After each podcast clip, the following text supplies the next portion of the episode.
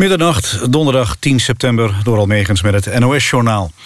De Nederlandse journaliste Frederike Geerdink is aan het eind van de avond vanuit Turkije in Nederland aangekomen. Ze is door de Turkse autoriteiten het land uitgezet. Geerdink werd zaterdag opgepakt omdat ze in het zuidoosten van Turkije op bezoek was bij Koerdische activisten. Ze werd samen met ongeveer 30 anderen opgepakt. De journaliste werd gisteren vrijgelaten. Ze zei dat ze niet wist dat ze in verboden gebied was geweest. In januari werd Geerdink ook al in Turkije aangehouden. Toen werd ze beschuldigd van het bedrijven van propaganda voor terroristen. Minister Koenders vindt de uitzetting een slechte zaak. Het ministerie van Buitenlandse Zaken zegt dat er veel onduidelijk is... over hoe de uitzettingsprocedure is verlopen. Daar moet de komende tijd meer over duidelijk worden. De Tweede Kamer met inbegrip van regeringspartij VVD... is boos op minister Bussemaker omdat ze aanbestedingsregels heeft genegeerd. Een grote digitaliseringsopdracht is niet uitbesteed aan marktpartijen... maar naar de Belastingdienst geschoven. Bussemaker beloofde de Kamer vandaag dat ze het voortaan anders zal doen... maar dat dit project pas na 1 juli volgend jaar kan worden uitbesteed. De NAVO en de Verenigde Staten zijn bezorgd over Russische militairen... die in Syrië het regime van president Assad helpen. Het Witte Huis noemt de steun gewetenloos. De Amerikaanse minister van Buitenlandse Zaken Kerry... heeft zijn Russische collega Lavrov hierover aan de telefoon gehad... Kerry zou hebben gezegd dat de Russische militaire activiteiten eerder zullen leiden tot meer dan tot minder geweld. Ook NAVO-baas Stoltenberg pleit voor politieke oplossingen. Moskou zegt in een reactie dat de Russische steun voor Assad niet nieuw is. Rusland stuurt al jaren wapens en militaire specialisten. Daar hebben we nooit geheimzinnig over gedaan, al dus een woordvoerster van Lavrov. Volgens haar creëert het Westen een vreemd soort hysterie over de Russische hulp aan Assad. Het weer vannacht droog. In het binnenland kan de temperatuur dalen tot zo'n 6 graden. Overdag zonnig en droog. In het noorden en oosten wat hoge bewolking. En het wordt zo'n 20 graden. Dit was het NOS Journaal. NPO Radio 1. VPRO. Nooit meer slapen.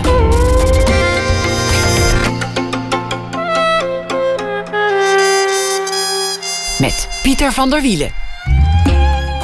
Goedenacht en welkom bij Nooit meer slapen. Een rel om een kunstwerk in Frankrijk tot op presidentieel niveau wordt uitgevochten. Na ene over Anish Kapoor's vernielde kunstwerk in de tuinen van Versailles.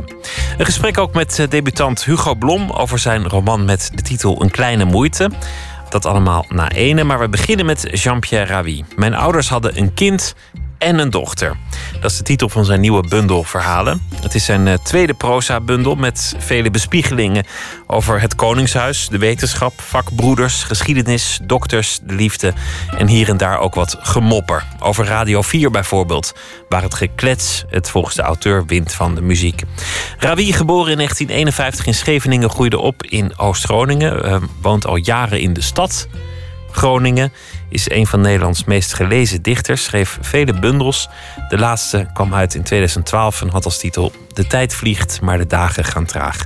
Welkom, eh, Jean-Pierre. De laatste, de laatste jaren heel productief. Het, het, uh, het stroomt weer. De inspiratie is er. Maar... Mijn vriendin zei ooit, ik heb een jaar of vier geleden een beroerte gehad... dat daardoor uh, het propje uit mijn dichtadel geschoten is. Ineens stroomde het weer door, door ja. propje van die beroerte. Maar het is ook wel zo dat in mijn leven tenminste... dat je af en toe even door elkaar geschud moet worden... en dan komt er weer nieuw werk.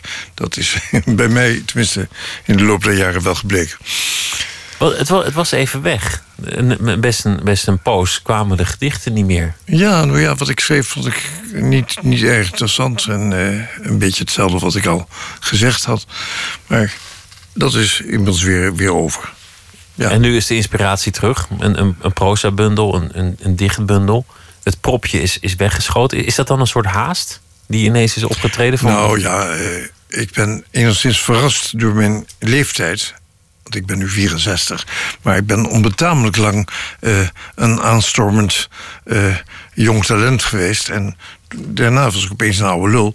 En dat, uh, dat was even schrikken. Da dus daar zit ook niks tussen, hè? Want, want je bent ja. een aanstormend talent en dan een oude lul. En, en er fase... hoort, hoort een, een, fase tussen te zitten, ja, maar die, heb ik overgeslagen. Nee. Ja.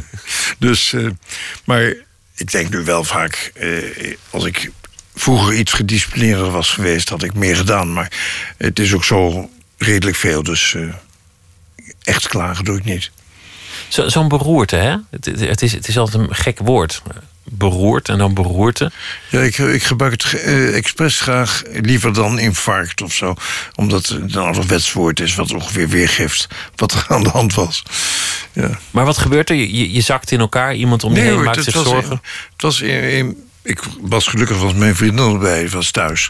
En... Uh, ik had al een tijdje last van een beetje duizelingen. En toen werd het eh, een stuk erger. En begon ik ook raar te praten. En zij heeft onmiddellijk uh, doortastend maatregelen genomen.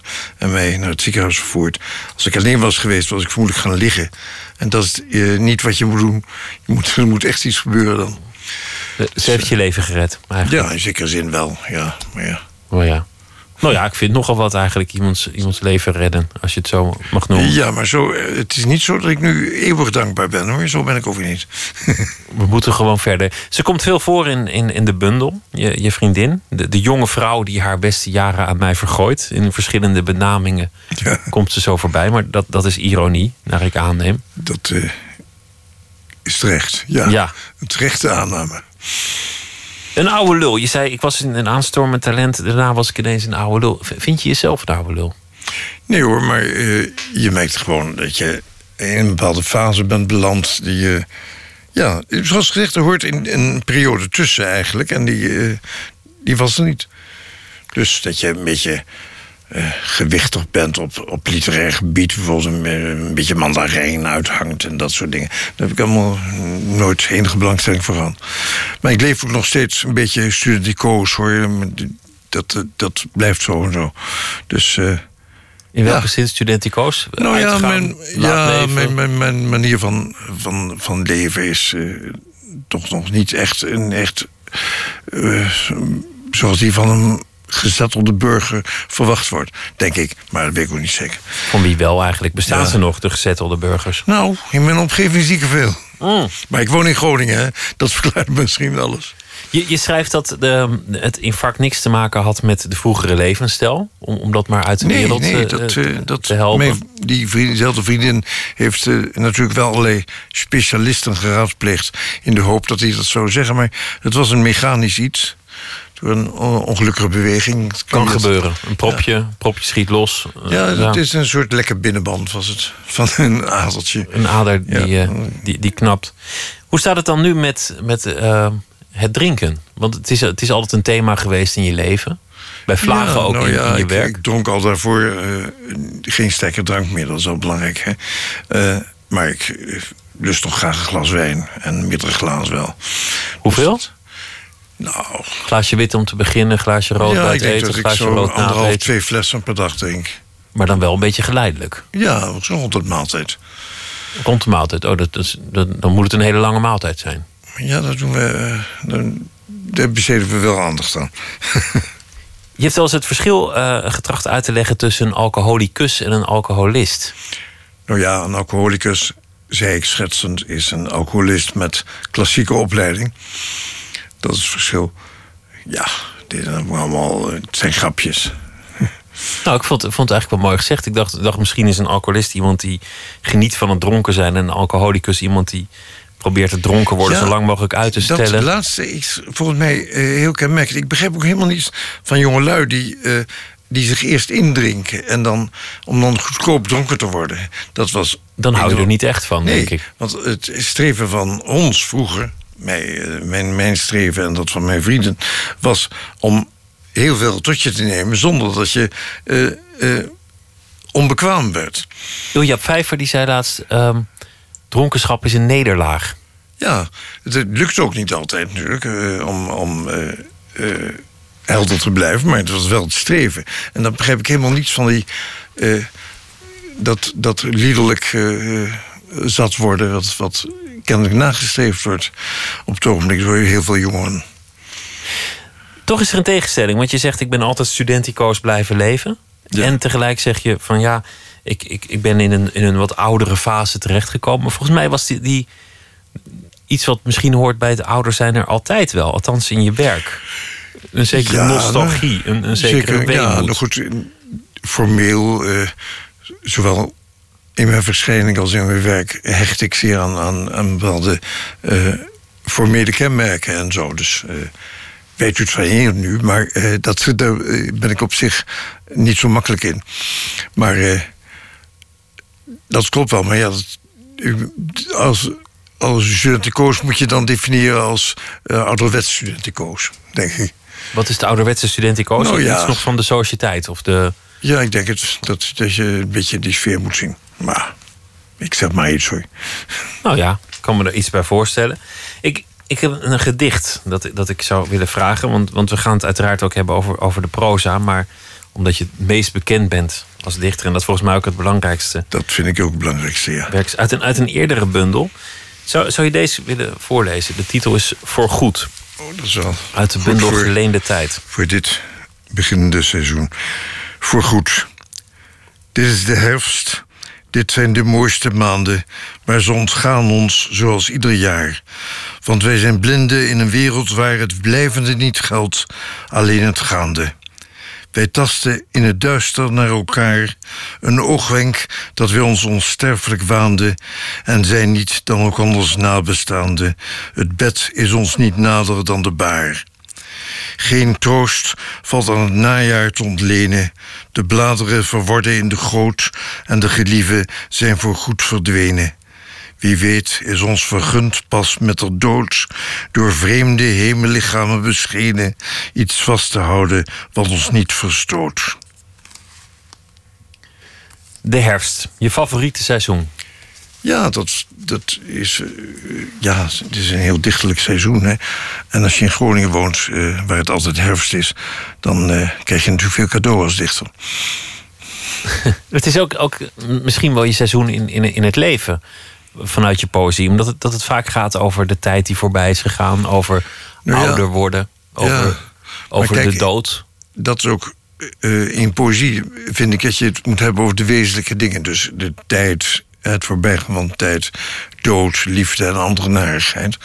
Eh, en daarom is het ook wel fijn dat je in, in proza een heleboel andere dingen ook kunt aan, aan, aanroeren. Maar in poëzie vind ik dat je bezig moet houden met, met dat soort wezenlijke dingen.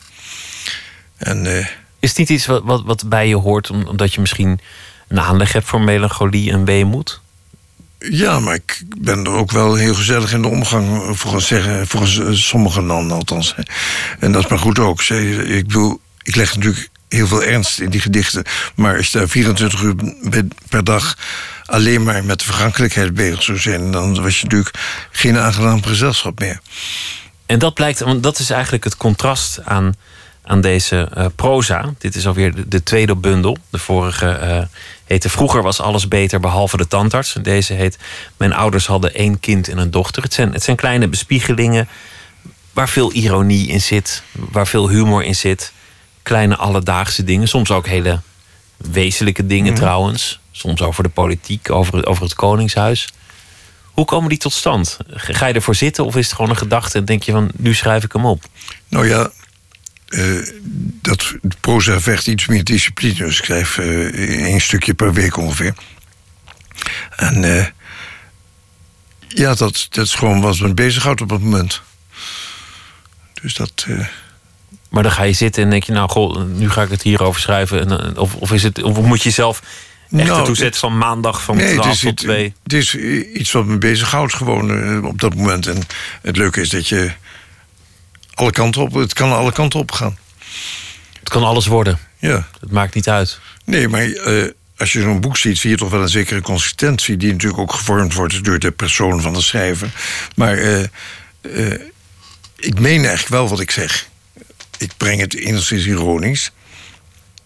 Dat, ik heb gemerkt dat het een hele moeilijke... voor sommige mensen althans een hele moeilijke stijlfiguur is, ironie. Maar in het algemeen is wel wat ik, wat ik eh, wat me bezighoudt, wat, wat ik wil zeggen ook. In het begin van je werk, eh, van, van je oeuvre, was, was ironie heel erg aanwezig. Op een, op een zeker ogenblik was het, was het verdwenen. Nou, ik heb het in poëzie op, op een gegeven moment uitgebannen... omdat mensen denken, zo gauw ze ook maar enigszins om iets moeten glimlachen... dat niet meer serieus is. En dat dan geen echte poëzie is. Of Ja, dat je dan, dan, word je bent. onmiddellijk in de hoek van het light verse gedrukt. Hè, het, het lichte vers en zo. En eh, dat is niet de bedoeling. Eh, maar die ironie is, is natuurlijk wel in mijn eh, persoonlijk leven... en die kan ik kwijt in het proza. Het gaat over nou ja, het Koningshuis bijvoorbeeld. Waar, waarbij ik verrast was te lezen dat je menig lid van het Koningshuis van nabij het mogen meemaken. Ja. Als, als prominent Nederlander aan diners hebt mogen aanzitten. Ja, ze zijn. eh, eh, dat is heel curieus. Ik ben eh, een beleidend lid van het Republikeins Genootschap. Maar ik geloof dat alle leden van dat genootschap inmiddels al een ridderorde hebben gekregen. Dus. en dat. ja, de gedachte die je daarover schreef, die, die vond ik mooi. Want want je had medelijden met de koninklijke familie. Dat, dat lijkt me eigenlijk altijd wel terecht om daar medelijden mee te Ja. hebben. Maar de reden was dat ze veroordeeld zijn tot een zekere oppervlakkigheid. Omdat Ja. ze niet zich over al zeggen. kwesties Dus, mogen eh, uitlaten. Dus het is uitsluitend prietpraat wat die mensen moeten, in, in, althans publiekelijk moeten eh, laten horen. En dat, dat lijkt me verschrikkelijk. Het schijnt ook tegen de etiketten te zijn om te citeren uit een gesprek met, met, met de majesteit. Ja, maar, nou ja. Ach ja. Die, Ging- die ging gesprekken zijn, over. Die, Ja. gesprekken, ja. die gesprekken zijn niet zo interessant dat je iets. eh, dat je daar beschaamd over hoeft te voelen. De vorst vroeg of je, of je een lichaamsbeweging deed. Ja, ja hij is een sportfanaat. Hè? Ja. Dus eh, dat was meteen al eh, duidelijk dat het geen gemeenschappelijke grond voor gesprekken was. Dat sloeg een beetje dood, dat gesprek. Ja. Je schrijft ook veel, ook in de, in de vorige bundel, over, over Radio 4. Een terugkerende ergernis. Nou ja, ik heb eh, bijna altijd als ik- als ik zit, zit te werken en, eh, aan mijn bureau... heb ik zo die, die radio aan, en die Radio 4. En dan kun je zeggen, ja, waarom doe je dat? En eh, zet je niet gewoon cd's op en dan moet je steeds opstaan en zo. En bovendien hoor je een enkele keer iets, heel zelden, wat je nog niet kent. Dus dat is wel leuk. Maar... het is een, een, een, eh, een kinderachtige be- bedoeling daar. Met, met eh, heel veel spelletjes en, en, en lulpraat en zo. En, eh, en dan wordt er eens een, een klein stukje van een klassiek muziekstuk eh te gehoor gebracht. Nooit een geheel. Je schrijft alles om maar te voorkomen dat we weer Beethoven moeten draaien. Ja, precies. Dat is toch, ik, ik, er zijn dingen als cryptogrammetjes en, en dan moeten mensen mu- muziekstukjes raden. en Zo, dat is verschrikkelijk. In die stukken ben je bij Vlagen ook wel een beetje een, een mopperige oude man. Ja, dat ben, ben ik me ook wel bewust. Maar dat doe ik toch wel, wel, wel weer eh, op een bezielde wijze, hoop ik. Dat kan ik niet ontkennen. Het zijn, zijn bezielde stukken. Over muziek. Ehm, een aantal van jouw gedichten die zijn, die heb je ook voorgedragen in dit programma. Eén daarvan was het eh, gedicht Ritueel. En dat is op muziek gezet door eh, Maarten van Roosendaal. Die heeft Ja. eh, andere gedichten ook op muziek gezet. Ik stel voor dat we gaan luisteren naar eh, hoe hij dat heeft gedaan. Ik houd het kleine ritueel in ere. Opdat jij elk moment terug kunt keren. Iedere dag, wanneer het avond wordt, maak ik de tafel klaar. Een extra bord, bestek, je eigen stoel, een kaars, een glas alsof je enkel opgehouden was. Ik hoor, hoe kon ik denken dat hetgene waardoor ik ben voor altijd was verdwenen? Ik hoor alsof de woning nog bestond, het grins, de klink, het aanslaan van de hond. En jij komt binnen op het ogenblik dat ik de lamp ontsteek. De bloemen schik.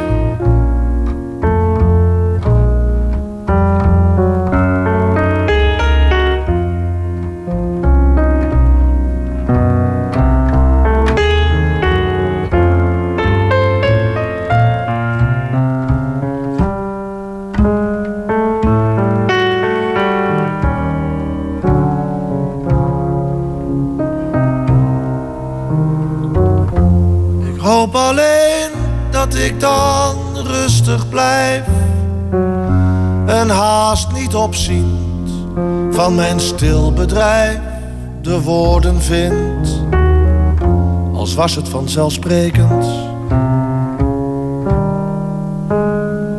Schuif aan, tas toe, er is op je gerekend.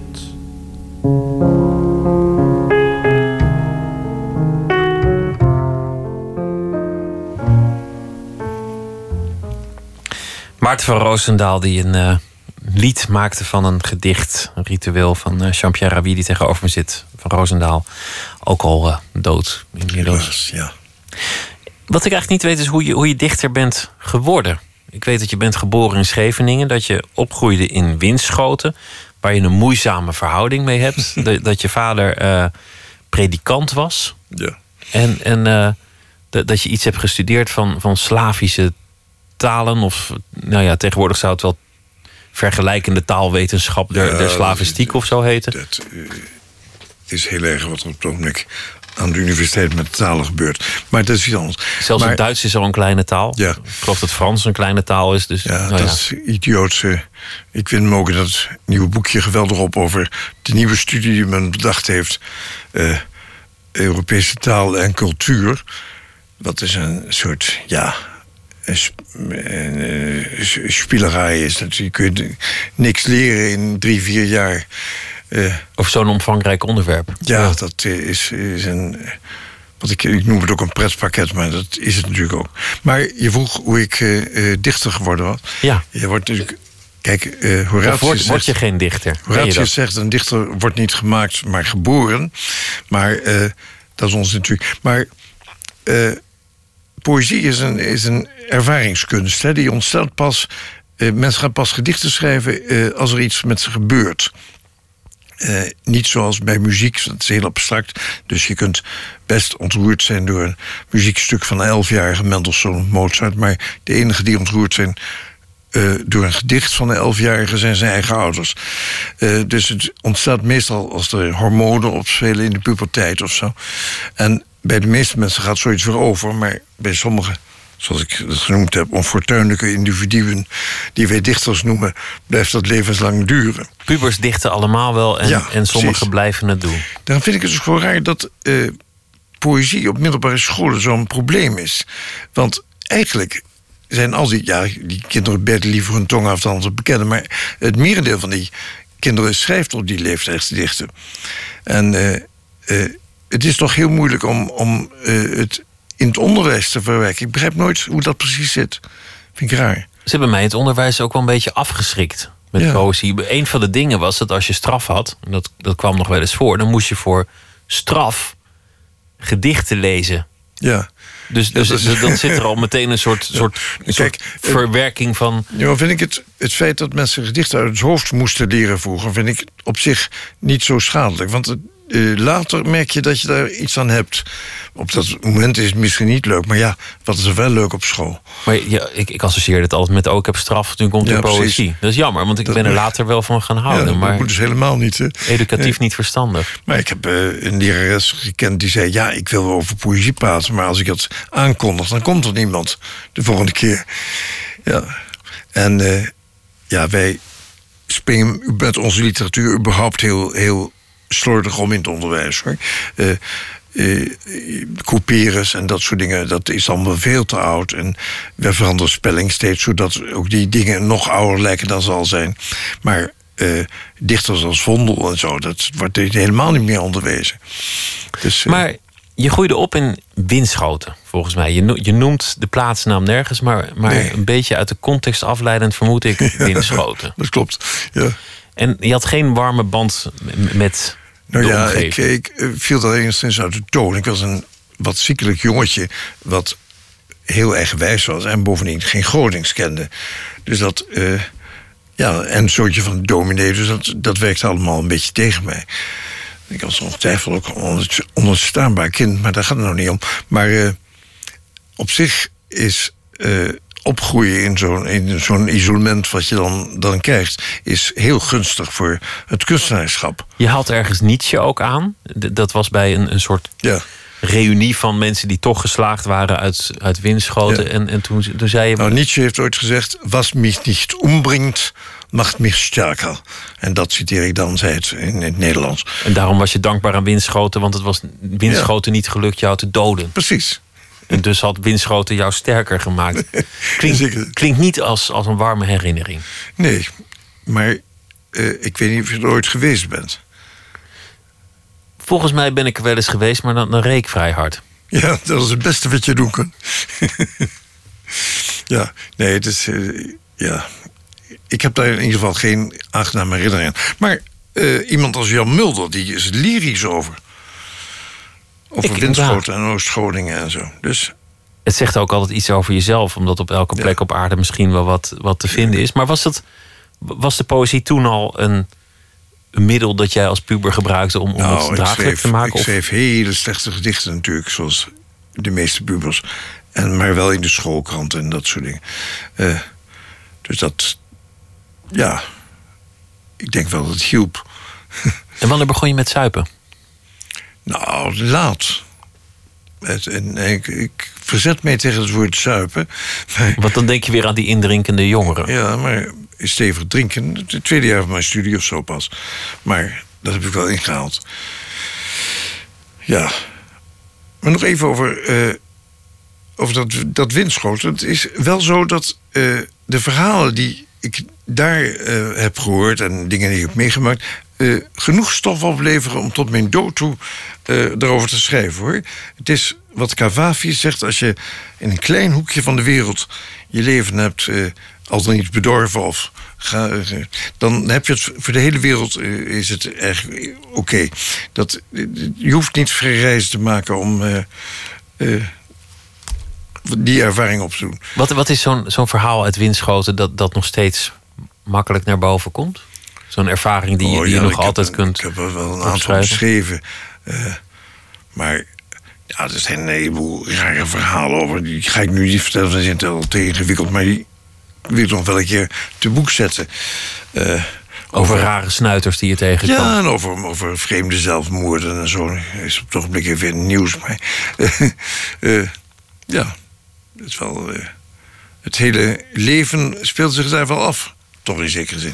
Je bent in het tweede jaar van, van de studie gaan drinken. Je, je, je doet een beetje als ik, als ik zeg drinken, of als ik gebruik het woord suipen, laat ik dat dan niet doen. Je van, oh, bop, bop, bop. Het viel, viel allemaal mee. Maar volgens de verhalen toch één, soms wel twee flessen jenever per dag. Ja, ik heb wel, In de, in de wel- stevige jaren. Ik heb wel heel woest, eh, woest gedaan vroeger. Maar je hebt er ook, nou ja, dat klinkt bijna alsof het goddelijke voor, eh, interventie is. Maar je hebt, je hebt er ook de prijs wel voor betaald. Je hebt er ook wel straf voor gekregen van, van, van, je, van je lijf. Ja, dat, dat gaat op een gegeven moment mis natuurlijk. Dus ik ben nu veel ingetogen. Maar eh, nog voor veel mensen is anderhalf à twee flessen wijn ook heel veel.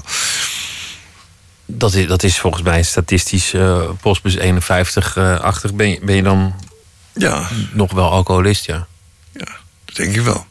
Die, je, je had, ehm, vol- volgens mij was de alvleesklier die, die het eh, begaf. Ja, die, eh, het is eh, klassiek dat als je eh, veel sterke drank drinkt en niet eet, dat je dan last krijgt van de alvleesklier, de pancreas, het pancreas, sorry.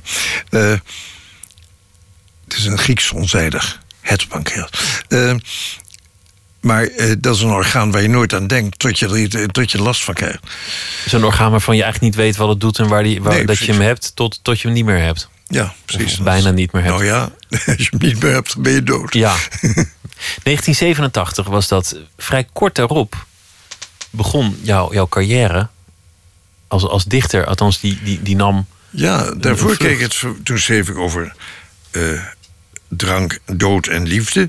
En toen kreeg ik altijd het verwijt van een beperkte thematiek. En eh, na die ziekte schreef ik alleen maar over dood en liefde. En toen verstond dat eh, verwijt van die beperkte thematiek. Dus dat was wel een beetje gek eigenlijk. Is dat net als het, als het propje dat losschoot van de inspiratie met Maar ja, de zoals ik zei, je moet af en toe door elkaar geschud worden. En dat was toen, dat was Ja, dat moment. Het, het, het werkte wel. Ik ben veel serieuzer gaan dichten toen. Je dicht ook altijd eh, vormvast. Ja. En tegelijk, want, want je zou zeggen vormvast, dat, dat, is, dat is klassiek en, en ouderwets. Tegelijk ben je een van de weinige dichters die echt veel mensen bereikt. En die ook door heel veel mensen in het hart wordt gesloten. Nou, dat, daar ben ik wel. Dat hoop ik wel, want ik, ik verkoop goed. Hè, die, die bundels, dat gaat allemaal prima. En ik neem aan dat die ook gelezen worden. Ik zie ze ook veel, veel in rouwadvertenties die zo geciteerd worden. Ze worden veel geciteerd. Ja, en dat is heel, om het heel flauw te zeggen, een teken dat je werk leeft onder mensen. Maar het is, eh, Ja, daar ben ik wel tevreden over. En dat vind ik ook belangrijk, want het gepubliceerd worden en gelezen worden door iemand die je niet kent, is voor mij de laatste fase van het schrijven. Ik bedoel, het is onzin om voor die bureau laten schrijven of op het onbewoonde eiland. Dat, je begrijpt helemaal niet wat mensen bezielt die, die uh, zeggen dat ze, het, dat ze dat doen. Want je wilt toch gelezen worden? Dat is, is het argument. Dat is uh, voor mij, voor mij wel. Het levert ook natuurlijk in, in de literatuur dan zurigheid op. Dan, dan vinden mensen uh, het te toegankelijk. Of, of dan ben je ineens commercieel. Wat, wat ja. ten aanzien van poëzie altijd geestig is. Als iemand commercieel is in de poëzie. Dan denk ik, nou, als je echt commercieel bent, dan ben je eerst. Nee. Nou, ik heb een keer in, in dat programma van Matthijs van Nieuwkerk... toen zei hij, had hij het over de aantallen van verkoop. Toen zei ik, nou, als je zo'n uh, kijkcijfer zou hebben... dan, dan het programma onmiddellijk beëindigd. Ja, die, die, die, zou de hele nacht in zijn kussen huilen... als hij ja, dat als kijkcijfer ja, had. Dus dat is raar. Nou ja, dat hoort erbij. Dat is misschien ook, ook kift. Ja, nou ja, ik, ik, ik heb niet echt te klagen hoor. Het is, maar er is inderdaad een, een mentaliteit in dat kleine poëziewereldje van uh, een bepaald soort. Ja, er wordt er wel, wel erg gestreefd naar onbegrijpelijkheid. En dat ligt volgens mij aan de grondslag het streven naar uh, oorspronkelijkheid. Dat mensen willen per se iets zeggen wat nooit op enige leefwijze gezegd is. En dan denken ze vaak, als ik nou wartaal opschrijf... heb je kans dat ik iets schrijf wat nog nooit eerder gedaan is. Maar dat is helemaal niet zeker. Ook wartaal kan, kan een cliché ja, bevatten. Maar de klacht, namelijk dat uh, alles al gezegd is... zo oud als, als uh, de literatuur... Dit, dat kom je al tegen bij de, bij de Romeinen en de Grieken. Dus dat, uh, daar gaat het ook helemaal niet om. Het, het, gaat erom dat je het iets wezenlijks op een manier verwoordt... dat het je tijdgenoten weer aanspreekt. Wanneer is een gedicht goed? Weet je dat meteen? Of, of schrijf je het op en kijk je later terug... En, nou ja, je hebt het meestal, bij mij althans, is het in één keer opgeschreven uiteindelijk. En uh, dan heb je soms het gevoel dat het nog niet helemaal is zoals het oorspronkelijke beeld was, wat je, waar je even een blik op gegund is. En op een gegeven moment dan verander je een paar woorden. En dan valt alles op zijn plaats, terwijl uh, de gewone toeschouwer het verschil nauwelijks ziet. Maar ik weet wel wanneer het gedicht af is. Dat is iets intuïtief. Zoals ik ook weet, als, ik als mijn regel invalt, waar die moet staan. Of het regel 8 van een sonnet is, of regel 1 van een ander gedicht of zoiets. Het is heel wonderlijk. Maar dat kan niet verklaren waarom het is. En In... nogmaals, dat is ook alleen maar. Uh, wat mijzelf betreft, het zou best zijn uh, dat anderen heel anders, uh, heel anders werken en heel anders dat ervaren. Je schrijft in de, in de proza vrij veel over het dichterschap. Dat het, dat het eigenlijk niet als beroep aanvaard wordt. Je, je bent er ook trots op dat je nooit onder een baas hebt hoeven werken. Dat je er nooit iets bij hebt nou, hoeven doen. Nou, ik ben niet zozeer trots als wel enorm dankbaar. Dankbaar dat, dat je nooit hoefde te melden op een kantoor. Nou, ik heb mijn leven nooit iets hoeven doen. Uh, ik heb een heleboel dingen gedaan die die natuurlijk ook onaangenaam waren, maar mij nooit iets hoeven doen omdat iemand zei van ik wil dat je dat en dat doet. En dat is wel, wel uh, een, iets waar ik blij mee ben. Tenzij wanneer je zelf in eerdere instantie had gezegd oké, ik doe het en, en dan als het helemaal zover is denkt verdorie, waarom heb ik nou ja gezegd? Ja, nou ja, je, je bedoelt, kijk, ook, ook als je schrijft wat een vrij beroep is, dan is er toch een heleboel wat, wat op een gegeven moment moet. Uh, als je de eerste bundel pleegt, er is geen mens die, die iets van je verwacht. Maar dat wordt natuurlijk, uh, zeker als je enig succes hebt, wordt het, uh, wordt het anders op een gegeven moment. Dan verwacht men een bepaald niveau en ook een zekere productie waar ik niet altijd aan kan voldoen. Ik moest ook lachen om de, de vriendinnen in de loop van je leven die al dan niet bewust ontmoedigd hadden in het dichterschap. ja, ik schrijf ook dat ik toch wel. Uh, de, sterk in mijn schoenen stond wat dat betreft. Dat ik doorging. Ja. eentje die, die, die zei: Ik zie heus wel dat, je, dat je het lief bedoelt hoor. Ja. Die gedichten. En, en de ander die schreef achter een, een slingerend blaadje met, met, met wat zinnen. Dat meen je toch niet, lul. Ja, ja maar dat laatste toen was ik al wel uh, een stuk beter. Die eerste, uh, die eerste reactie die kan me wel een beetje voorstellen. Maar is wel heel ontmoedigend voor een beginnend dichter natuurlijk. Is het een aanvaard beroep? Is, is nou, het iets dat, dat status geniet? Het probleem is, dat schrijf ik ook ergens, dat ik me geneer om te zeggen dat ik dichter ben. Hè? Dat, eh, omdat het ook een soort waarde inhoudt. Dat je, als je zegt ik ben dichter, dan bedoel je ook dat je een goede dichter bent eigenlijk. En dat, dat hoort eigenlijk niet, dat moet een ander zeggen. Dus daarom eh, dat ik het in de omgang graag omzeil. Dan zeg je ik schrijf gedichten. Ja, dat is al beter. Wat is nog beter? Nou, ja, als men het al weet. Als je, niet, als je niks hoeft te zeggen en gewoon zegt van wat drinken we. Ja. ja. Ik wilde je vragen om nog een gedicht uh, voor te dragen. Dit keer uit de laatste bundel. De, de titel van de bundel was De tijd vliegt, maar de dagen gaan te traag. En uh, die zin komt uit dit gedicht met de titel Raadsel. Raadsel. De tijd vliegt, maar de dagen gaan te traag. Een jaar is zo voorbij, terwijl de uren ook wel een eeuwigheid lijken te duren en morgen wordt als gisteren en vandaag. De mens is niet gelukkig van nature en kwelt zichzelf met steeds dezelfde vraag waarop geen antwoord is. Je zou zo graag iets door de spiegel zien, maar het blijft turen. Er valt geen enkel onheil te vermijden en dat de dood komt is een zekerheid waaraan je geen gedachten meer wilt wijden. Je raakt de mensen en de dingen kwijt, tot je het leven langzaam voelt verglijden en deel wordt van het raadsel van de tijd. Je hebt ook een prachtige leesbril, valt me op. Aan, aan een koordje. Nou ja, dat is een beetje. Zonder, zonder uh, hoe noem je dat? Uh, pootjes. Nou, dit is een lorgnet. Maar het is ook een beetje uh, noodgedwongen, omdat het is rechterhand sinds mijn broerte niet meer goed functioneert. Dus als ik een gewone bril uit een doosje zou moeten pakken voortdurend, dan ben ik ontzettend onhandig, laat ik het vallen en zo. En dit zit aan een tuitje. En dat zet je gewoon zo op. Het staat, het staat keurig. Ja, dat kan niet anders zeggen. Ik ben er ook heel tevreden mee. Ik heb ook een, een neus die het kan hebben. maar je, je schreef eerder um, dat, dat eigenlijk het verval intreedt wanneer je een leesbril nodig hebt. En dat, dat je vanaf dat moment min of meer in reservetijd leeft. Nou ja, dat wordt beweerd door deskundigen dat uh, uh, dat de mens een leesbril nodig heeft, meestal is dat zo halverwege 30, begin 40, uh, dat dan eigenlijk het biologisch gezien wij er al het eind zijn. En dan plakken wij er nog zeker 40 jaar aan vast, in het algemeen. Dat is ook, ook prima natuurlijk. Maar ja, dat opende mij wel even de ogen. Ik grappig in dit verband, maar ja. Biologische reserve. Veel van je vrienden die, die, die, die zijn al dood. Dat, dat komt eigenlijk ook in de bundel voorbij, in, in, in de poëzie. In, in, de, in de proza schrijf je ook hier en daar erover. Driek van Wissen bijvoorbeeld, een, goede vriend, ja. is, is er inmiddels niet. We draaiden net Maarten van Roosendaal. Ik weet niet of jullie heel hecht waren.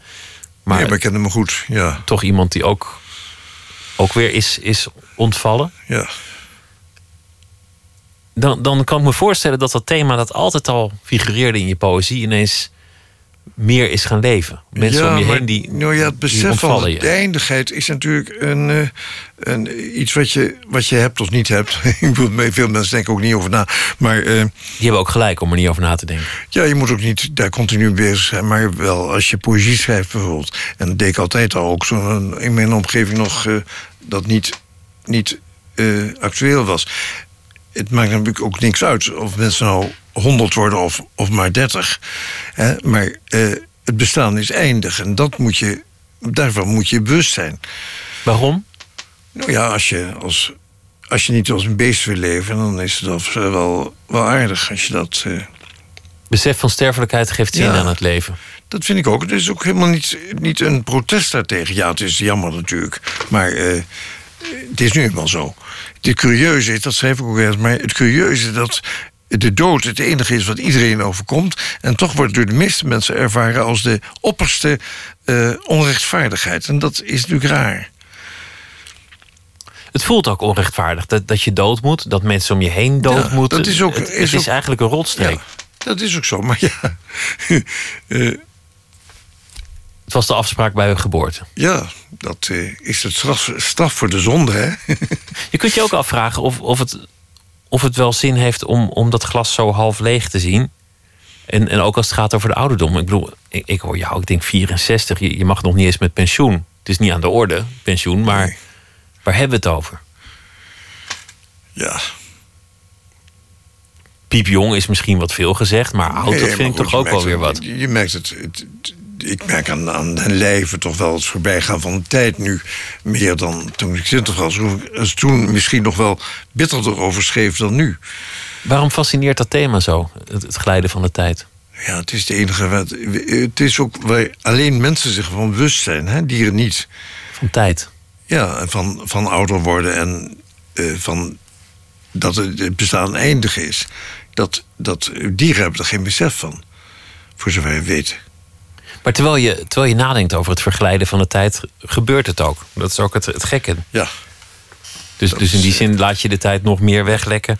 Maar ik ben heel erg eh, geïnteresseerd in eh barokpoëzie. Dus, dus poëzie die geschreven is rond 1600, zal ik maar zeggen. En die houdt zich enorm bezig met dat thema tijd ook. En ik, ik heb ook veel van die gedichten vertaald. eh, juist omdat mij dat zo enorm aanspreekt. En het grappige is nu dat eh, de levensverwachting van die mensen veel geringer was dan bij ons nu. Hè. Eh, je ging aan alles dood in die tijd en de meeste mensen werden ook niet oud.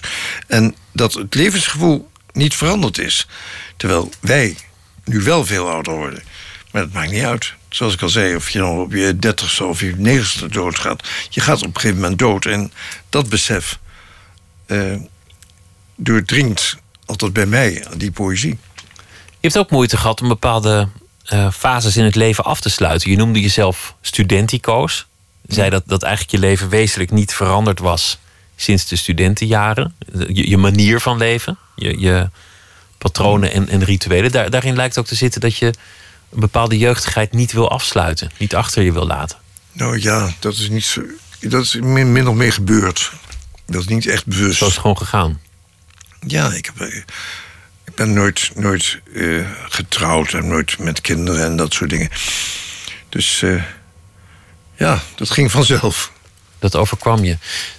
Een van de mooiste confrontaties met de ouderdom was dat je als, als flirt een, een meisje wilde optillen in het Oh ja. café of in een, in een feest. Je dacht, ik pak haar van achter zo op en dan, dan, dan gooi je tussen hier de boel om. Ja. En toen, en toen ging je door je rug. Schoot het Ja, in de rug. Gelukkig is dat niet gemerkt op het moment zelf. Dat wist je nog verborgen te houden. Ja, dat, de echte pijn kwam ook pas een paar dagen later. Je hebt er wel een grappig stuk over geschreven. Maar eh, En toen realiseerde je, verdorie, ik word te oud hiervoor. Voor dit soort nou, grapjes. dat durf ik niet meer te doen. Laten we luisteren naar eh, muziek vanwege ehm, het festival dat komend weekende in Groningen plaatsvindt, in de Oosterpoort. Het is een eh, eendaags Roots Festival. En eh, een aantal artiesten zal daar optreden. Een van die artiesten is de Canadese zangeres Basia Boulat. We gaan luisteren naar het nummer Little Waltz.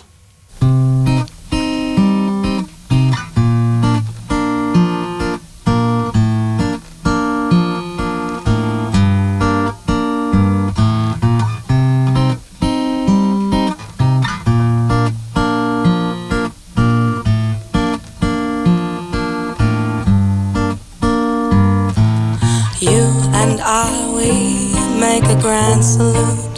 Stare at each other like lost little birds across the room. And I remember the way you looked.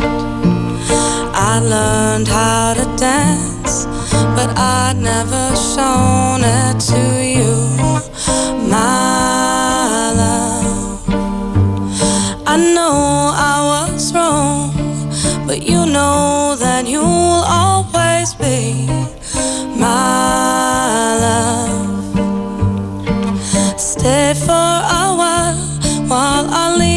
pastel green place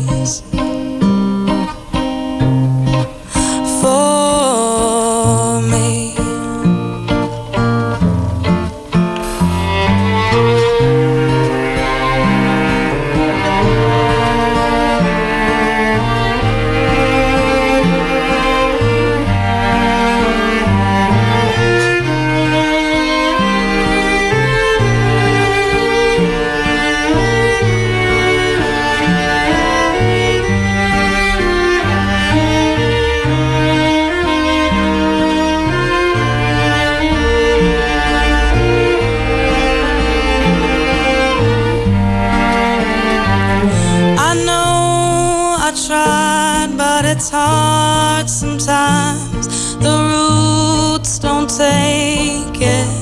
Takes a while, and you pull at the strings, but they're broken, it seems.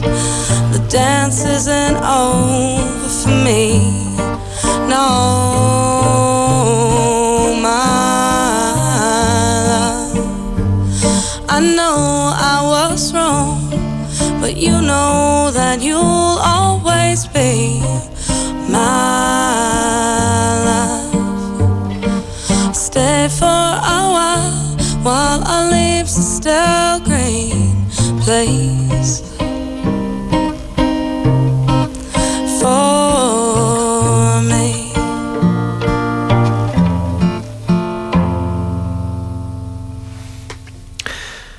Zal komend weekend optreden op het Take Root Festival in de Oosterpoort in Groningen. Basia Boulat met het nummer Little Waltz.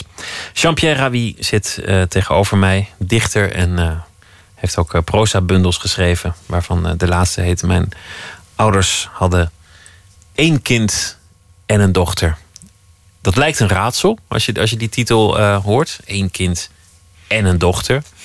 Uit het verhaal wordt het duidelijk, namelijk één kind eiste alle aandacht op, waardoor het andere kind niet de tijd had om kind te zijn. Eigenlijk zich de jeugd heeft laten ontglippen. En, en de boosdoener, dat was jij. Dat was ik. Dat was ik.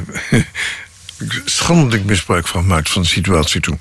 Maar ja, En de situatie was dat, dat, dat je gewoon een moeilijk kind was en dat je ouders dachten van ja, nou ja, en ziekelijk ook. Hè, ik zou jong sterven en zo. Dat heb ik helemaal niet waargemaakt. Achteraf, dat is een rotsteek natuurlijk. Maar dat speelde wel mee. Dus, eh, nou ja, goed, dat moeten we maar lezen. ja die, die verhalen helemaal navertellen heeft misschien ook niet, niet Nee, veel dat- zin. Maar Het is, zijn heel strak ge- geformuleerd. Het is jammer om nou te gaan parafraseren. de liefde komt ook voorbij. Je, je zei net, eh, ja, eigenlijk is het leven gewoon zo gegaan. Ik ben, ik ben eh, misschien altijd een, een studenticoos leven blijven leiden, maar dat was niet een, een keuze of een, of, een, of een angst om iets af te sluiten. Maar het is gewoon hoe het is gegaan. Er kwam Ja. geen gezin, er kwamen geen kinderen. Er kwamen liefdes en er gingen liefdes en, en er kwamen en er gingen liefdes. Daar heb je ook veel gedichten over geschreven. De, de vrouw aan wie je gekscherend refereert als de jonge vrouw die haar goede jaren aan mij versmijt. Of eh, Zoiets, ja. zoiets, iets, iets in die trant. Die, die is er al een tijd. Ja. Nou ja, het is een beetje een uit de hand gelopen logeerpartij. Eh ze kan mij ooit interviewen voor haar studie. En eh, van de een kwam het ander. En dat, eh, ja, dat duurt al een jaar of dertien dat het heel goed gaat. Dus dat, eh, Er is een zeker leeftijdsverschil, 30 jaar. ja. Nou ja, Ja, maar ja, zolang je niet echt ziek bent, ben je ook niet echt oud, zoals Moravia zei. Dus dat gaat, gaat prima. Ja, het, is natuurlijk wel op een gegeven moment eh, eh, zal de ouderdom eh, mij eerder, eerder overkomen dan haar. Dat is logisch. Ik bedoel de echte ouderdom met gebreken en dergelijke. Maar het valt nog mee. Ja. Hoe heeft het je veranderd om, om nou, misschien wel voor het eerst in je leven echt een, een langdurig werkende goede liefde te hebben? ja, ik geloof niet dat ik wezenlijk door veranderd ben. Daar was ik te oud voor ook. Je was al gevormd. Ja. Alles stond al. Je Je patronen kunt waren mensen al. eigenlijk niet meer... Na een achttiende eh, wordt het niet meer anders. Maar ja, ik kan me voorstellen als er reden is om thuis te komen... dat je misschien wat minder lang in het café blijft hangen. Nou, het is wel zo dat ik eh, me nu vaak afvraag wat ik vroeger daar deed. Want ik verveel me eh, al snel eh, een ongeluk daar in, in, in Koeren en zo. Tegenwoordig. Weet je het, wat je daar deed? Nou, nee, dat, ja, vooral drinken. Hè? En dan op den duur is eh, elk gezelschap was dan ook wel goed. Dat is nu, nu, ik ben nu veel kritischer. Het heeft je misschien ook veel gebracht. Misschien is het ook wel olie, ja, dat olie voor het ik brein. ook hoor. Dat denk ik ook. Je moet ook, ook materiaal verzamelen en zo. Dus en dat, mensen kijken. En... Ja. Mis je het? Nee, nee, Geen moment. nee. Ik ben überhaupt sta ik eh, tamelijk ja, makkelijk in het leven hoor. Ik, eh, ik, zoals het komt, komt het. Dat vind ik. eh, Want je bent nu meer een ochtendmens. Ja, si- sinds dat- de, de Maar die beroerte. beroerte, dat, dat is echt een, een wezenlijk. eh, het echte, de enige wezenlijke verschil. Want voor de, overige ben ik niet gekker dan ik voor was. Maar ik ben wel erg van een nachtmens in een ochtendmens veranderd.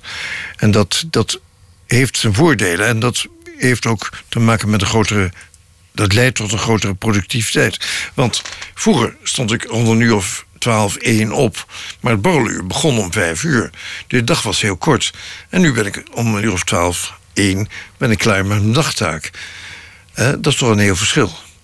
En dan kun je smiddags nog besteden aan eh, algemene ontwikkeling, opdoen of... Ja, want je interesses zijn zeer breed. Dat, dat, dat staat ook in, in de bundel te lezen. Je, je leest boeken over alle onderwerpen. Je, je slokt alles op. Alles heeft je interesse.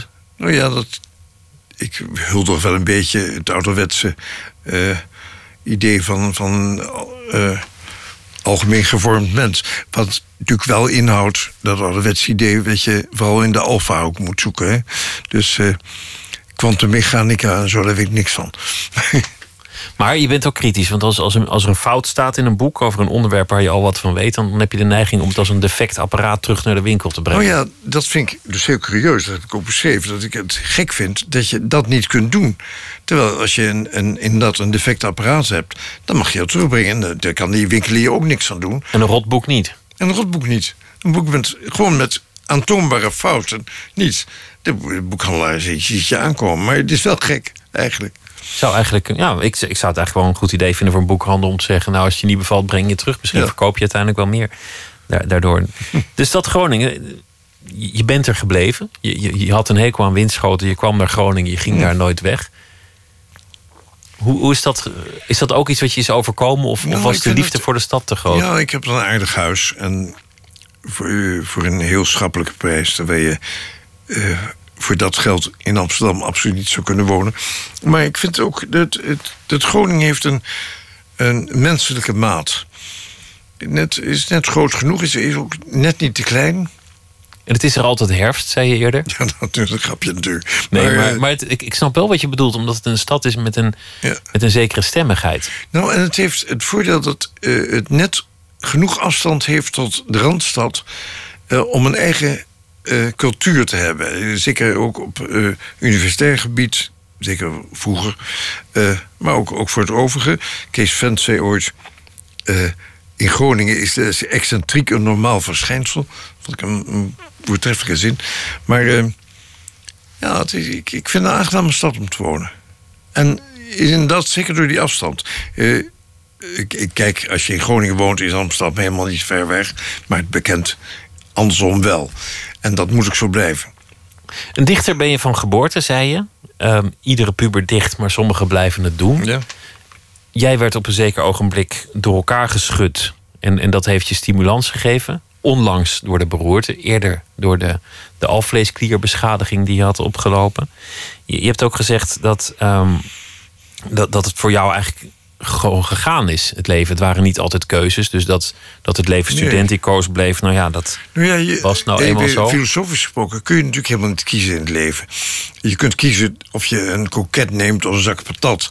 Maar je kunt niet tussen twee levenswandels kiezen. Nee, maar je, weet natuurlijk wel niet... keuzes die, die ja, maar je weet dus niet hoe die keuze uitpakt. Nee, dat, dat dus, weet je. Uh, het is niet een echte keuze. In de zin van dat je weet wat je doet. Dus uh, ja, Dichter wil je jezelf ook niet noemen, dus ook dat is niet maar je kunt zeggen, achteraf kun je zeggen, ik, heb, ik had dat anders moeten doen. Dat kun je alleen maar achteraf zeggen. Zoals jij zegt, ik had productiever kunnen zijn in mijn jonge ja, jaren. Misschien, misschien. Maar misschien ook niet. Ja, dat weet je niet.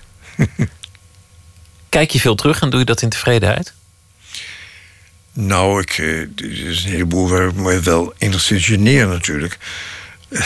Al die liederlijke avonturen in Nachtelijk Groningen. Ja, en, en, ja, ja, toch wel beschamende dingen vind ik zelf nu. Maar uh, niet vragen nu, uh, noem er eens een. Want nou, ik weet er een, maar die, die, die, is zo ontzettend lang geleden... dat, dat je dat je knock-out viel op het boekenbal ten overstaan van alle camera's waar iedereen probeerde wijs een zegje te doen en nou, flap, daar ging Rabi. niet helemaal waar hoor. Dat is was, weer groter geworden? Dat was die eh, aanval van die pancreas die ik toen uh, kreeg.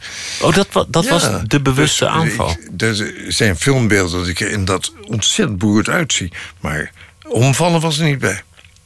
Zie je, dat is de mythologie. Dat zijn, dat zijn ja, je moet ook nooit een verhaal tegenspreken natuurlijk. Goed verhaal, sorry. Nee. maar... Uh, Nee, ik, maar dat is ook een heleboel waar ik tevreden over ben hoor. Ik, zoals gezegd, het, uh, het oeuvre, om het dan maar zo te noemen, dat is er toch. Zelfs als ik nu hier ter plekke dood neerval. Dus dat. Uh, ben je daar trots op? Ja, ik, ik vind dat ik het wel aardig gedaan heb. Ik zou nog een best meer kunnen willen doen. En dat zal ook wel gebeuren, hoop ik. Maar uh, ik zou het niet erg vinden. Als, het is wel er, er, staat iets. Er is meer, meer gedichten dan Vazalis of Bloem, bijvoorbeeld. Ja. En, en veel gelezen. Een, een, mooi contrast, want we hadden het net over je leesbril, is ook um, het studenticoze leven aan de ene kant. Het, het, leven van de alcoholicus, het leven in de nacht. De, de, de gekkigheid die je ook benoemt. Maar altijd ook onberispelijk gekleed zijn. Hechten oh aan etiketten, hechten aan de klassieke taal. Dus op de een of andere manier toch ook. Nou, dat schept ook een zekere afstand die ik belangrijk vind. Dat je niet, niet uh, met iedereen uh, uh, omgaat alsof het je, je, je oudste vriend is of zo. Dat, dat hoort niet zo. En ik vind dus in poëzie, die, die vorm die schept een zekere afstand. Die is ook. Daarom is ironie ook niet nodig in gedichten. Want die, die vorm is al voldoende ja, afstand van die. Ik bedoel, dat men niet denkt van wat heeft die man het moeilijk. Hè? Ik bedoel, dan, dan schrijf je geen sonnetten. Uh, en, en ja, ik vind goed, goed gekleed gaan en uh, een persoonlijke hygiëne en zo wel belangrijk. Dat schept afstand. Ja, nou ja, en ik vind ook, ook het is ook weer beleefd tegen anderen. Dus je niet, niet uh, dat je niet stinkt, maar dat je ook niet lastig valt met, met uh, ongebreidelde emotie en zo. Net als het proberen niet dronken te worden, wel veel te drinken, maar proberen niet zat te zijn. Dat je niet, niet, uh, niet stuitend bent uh, in de omgang. Ik had twee gedichten uitgekozen en je gevraagd om die voor te dragen. Maar ja, waarom zou ik je niet vragen om zelf een gedicht te kiezen? Ik heb hier een Oei, enorme stapel bundels. Nou, ik zal die laatste bundel nog even iets, iets zoeken. Dat is uh, toch altijd. Ik het geweten had, ik nog een recenter iets meegenomen. Maar ik, zal een gedicht over uh, mijn moeder voorlezen in, in haar nadagen. Uh, het aardige van het gedicht is dat je het rijm bijna niet merkt. Terwijl het wel. Een, het gedicht heet Bejaardenhuis. Ik ging ooit bijna elke dag naar het bejaardenhuis en zag er telkens tegenop. Ik weet niet of het haar genoegen deed dat ik vaak kwam. Ik kwam gewoon. Of zij nog wist dat ik haar zoon was, bleef onzeker, maar ze keek me aan of ik op iemand leek. Het was een deftig huis. Ze had een kamer met een uitzicht dat ze koppig niet wou zien. Ik wees wel eens op iets, met te vergeefs. Ik kwam er jarenlang. De deur, het trappenhuis, de gang, de geur herken ik met mijn ogen dicht. Ik was haar zoon, ik deed mijn plicht. Dankjewel, Jean-Pierre Ravi, dat je te gast wilde zijn. En een, eh, een goede reis naar, eh, naar Groningen. En hopelijk snel tot ziens. Vroeger was alles beter behalve de tandarts, was de titel van de vorige bundel met verhalen. En de huidige die heet Mijn ouders hadden één kind en een dochter. Jean-Pierre Ravi, dank Zometeen gaan we verder met Nooit meer slapen met veel andere onderwerpen uit eh, de wereld van de cultuur. En uh, Arthur Umgrover die heeft een verhaal geschreven bij de voorbije dag dat hij uh, even na ene zal voordragen. Twitter het VPRO NMS of via de mail nooit meer slapen VPRO.nl.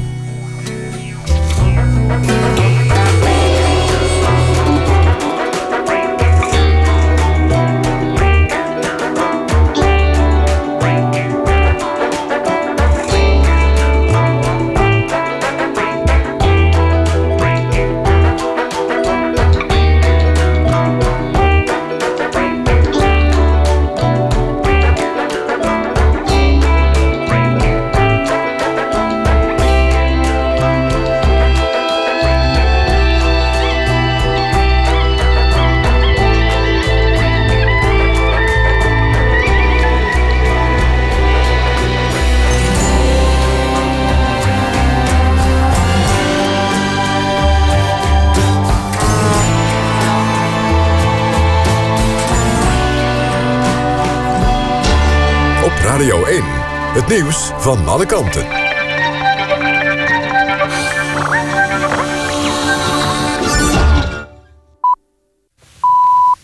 Het is één uur, door Almegens met het NOS-journaal.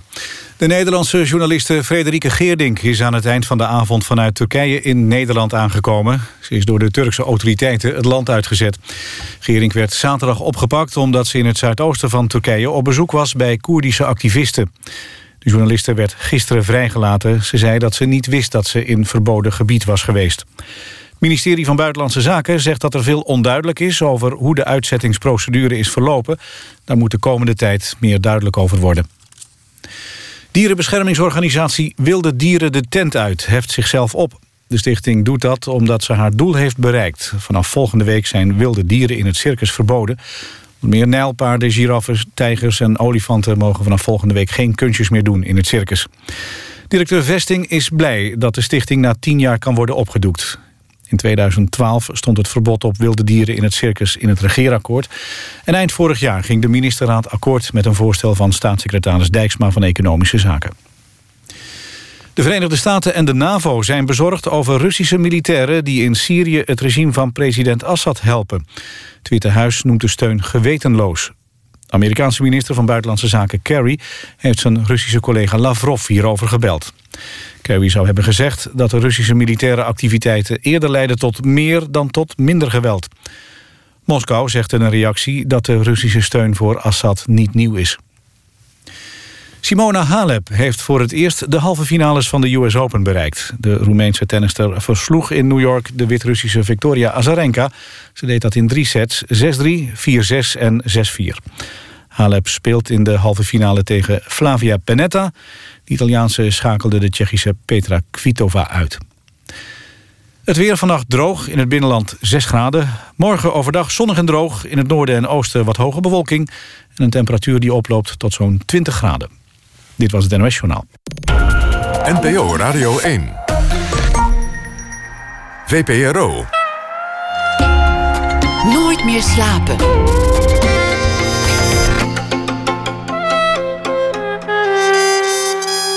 Met Pieter van der Wielen.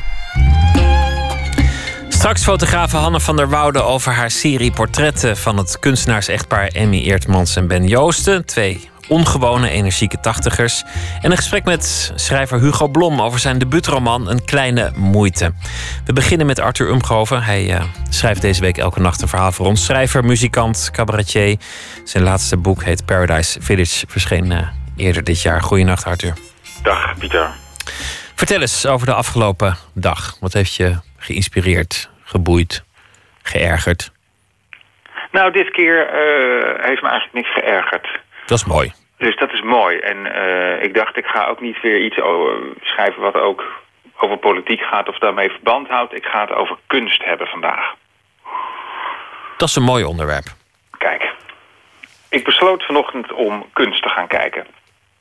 Dat is misschien het enige positieve aan iemands dood. Het vraagt aandacht voor zijn leven en werk. Dus toen ik vanochtend een fragment van De Wereldrijd doorzag... waarin Joost Zwageman bevlogen vertelt over kunst...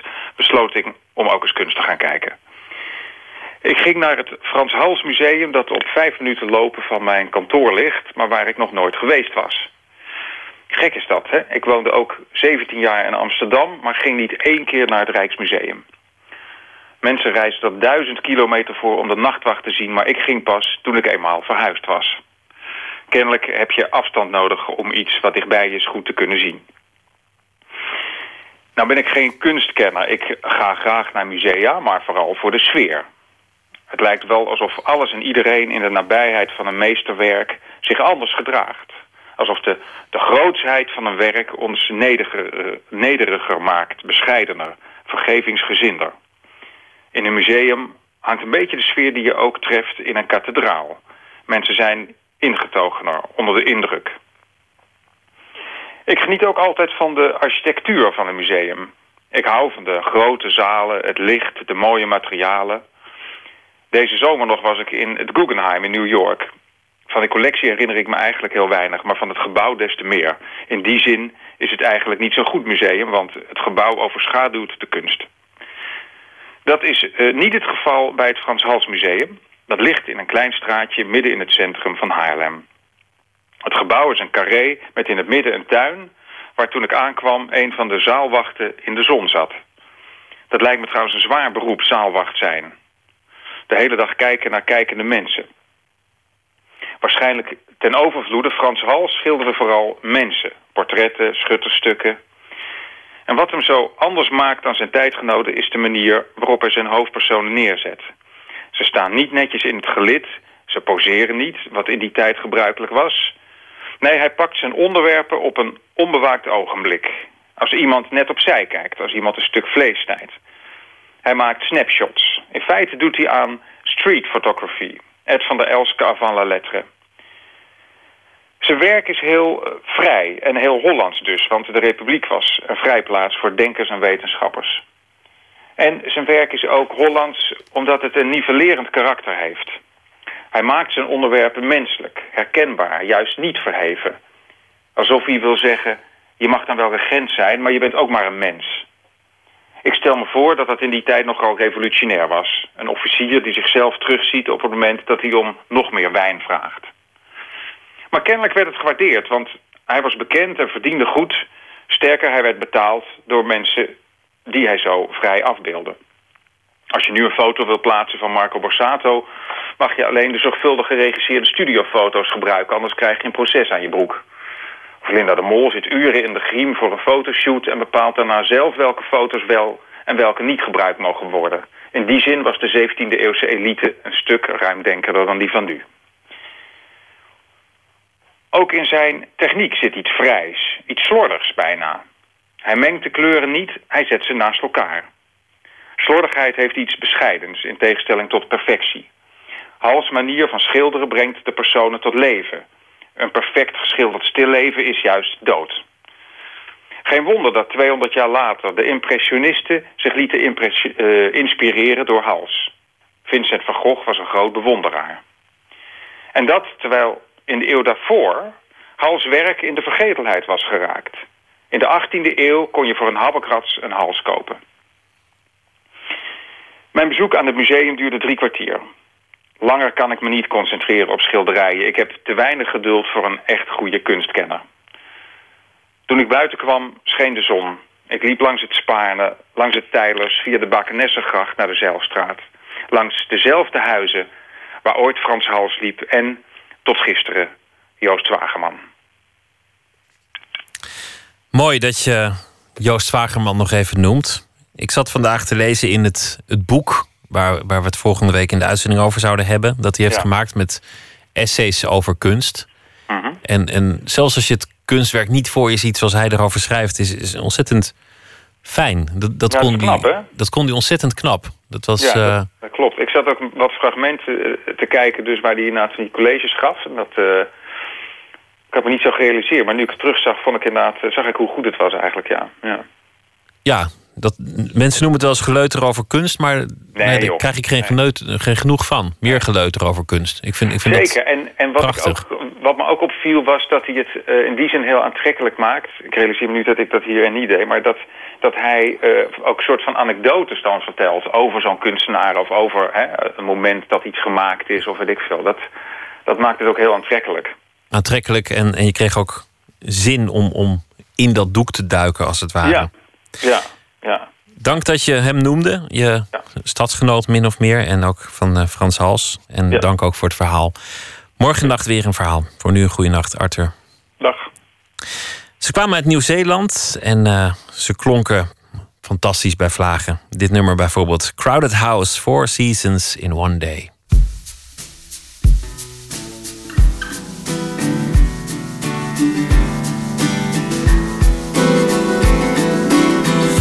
Four seasons in one day, lying in the depths of your imagination, worlds above and worlds below.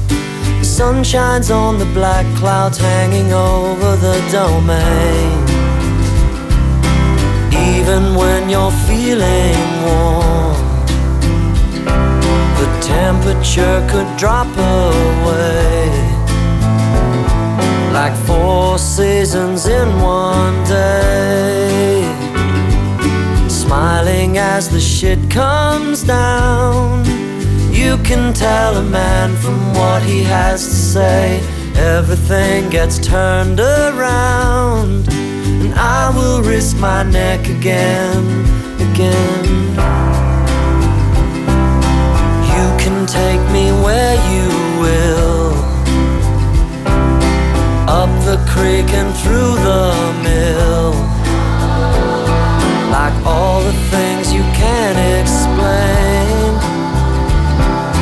Four seasons in one day.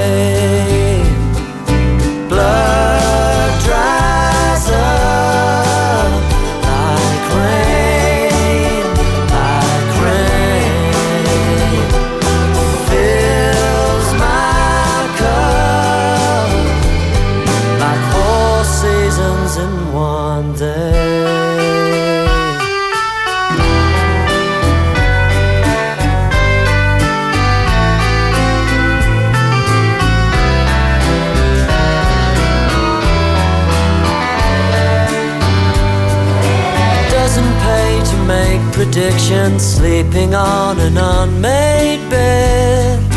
Finding out wherever there is comfort, there is pain. Only one step away. Like four seasons in one day.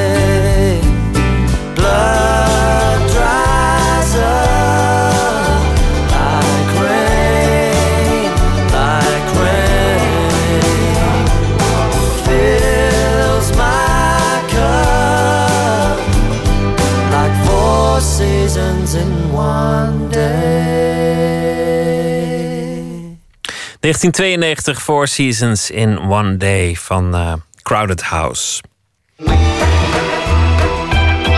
Nooit meer slapen. Een jongen die in de jaren 80 van school komt, weigert een vervolgopleiding te gaan doen en als autodidact zijn weg zoekend in de opkomende wereld van de IT gaat het verder. Een moeder heeft hij niet. Zijn vader heeft hem op zijn twaalfde naar kostschool gedaan en daarna is hij verdwenen. Dat zijn de ingrediënten van het eerste boek van Hugo Blom, Een Kleine Moeite.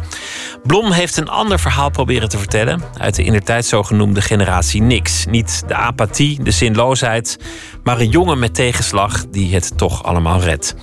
Het is een beetje uit weerzin tegen de generatiegenoten ontstaan, lijkt het, als hij Matthijs Deen op een wandeling door een stormachtige bos vertelt naar wat voor muziek hij zelf luisterde als puber in diezelfde jaren 80. Eh, Joy Division, The Clash, Stiff Little Fingers, Talking Heads. Ja. In zijn eerste roman, Een Kleine Moeite, gaat Hugo Blom terug naar begin jaren 80. Een tijd waarin neerslachtige pubers op zolderkamertjes samenkwamen om bij kaarslicht te roken en naar eindtijdmuziek te luisteren. Iedereen was depressief. Ik had er een enorme hekel aan. Wat een aanstellers. Oost en West stonden nog ouderwets tegenover elkaar. Alles was zinloos. Het leven was eigenlijk niet meer dan een road to nowhere.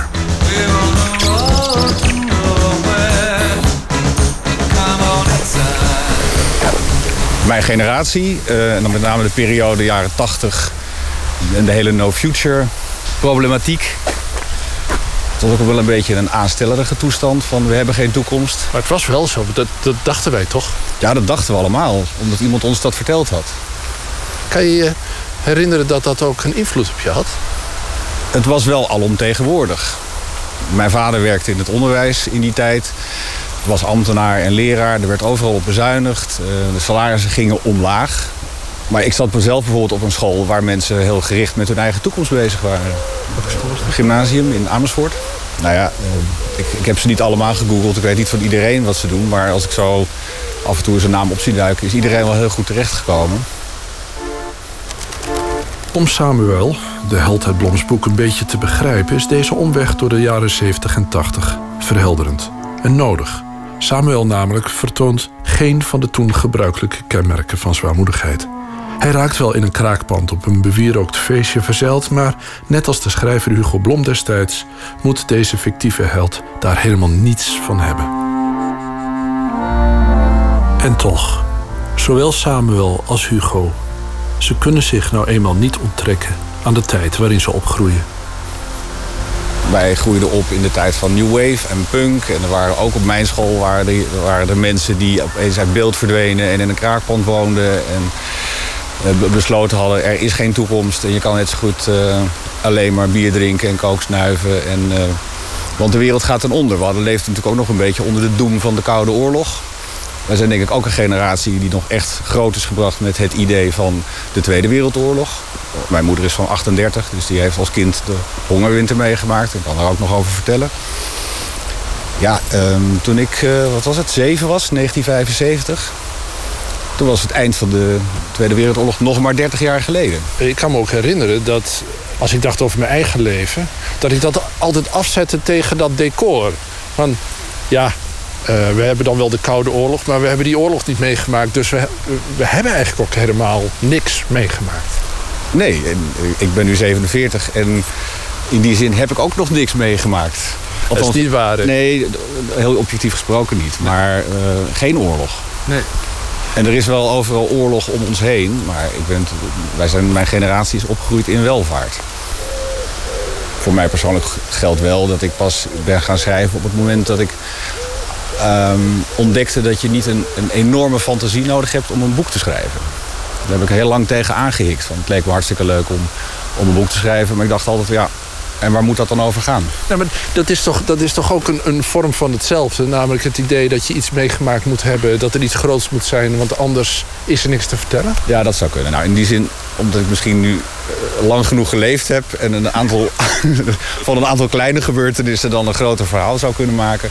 Of een bepaald, inmiddels een bepaalde blik op het leven heb. Dat, ja, dat heet al een levenservaring. Je stelt het nu zelf aan de orde, die jaren 70. En die mensen die in dat boek eigenlijk nooit het achterste van hun tong laten zien. Mhm. en, en dat als een soort strategie gebruiken om verder te komen. Zeer berekenend, maar zeer privé. Kijk, hij heeft een gebrek aan voorbeeld ook natuurlijk. Um, hij groeit op in feite zonder iemand die hem iets voorleeft. Ja.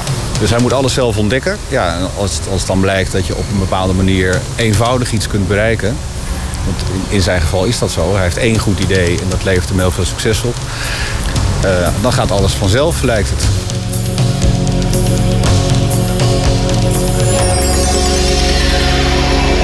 Hij heeft een startschot zonder moeder.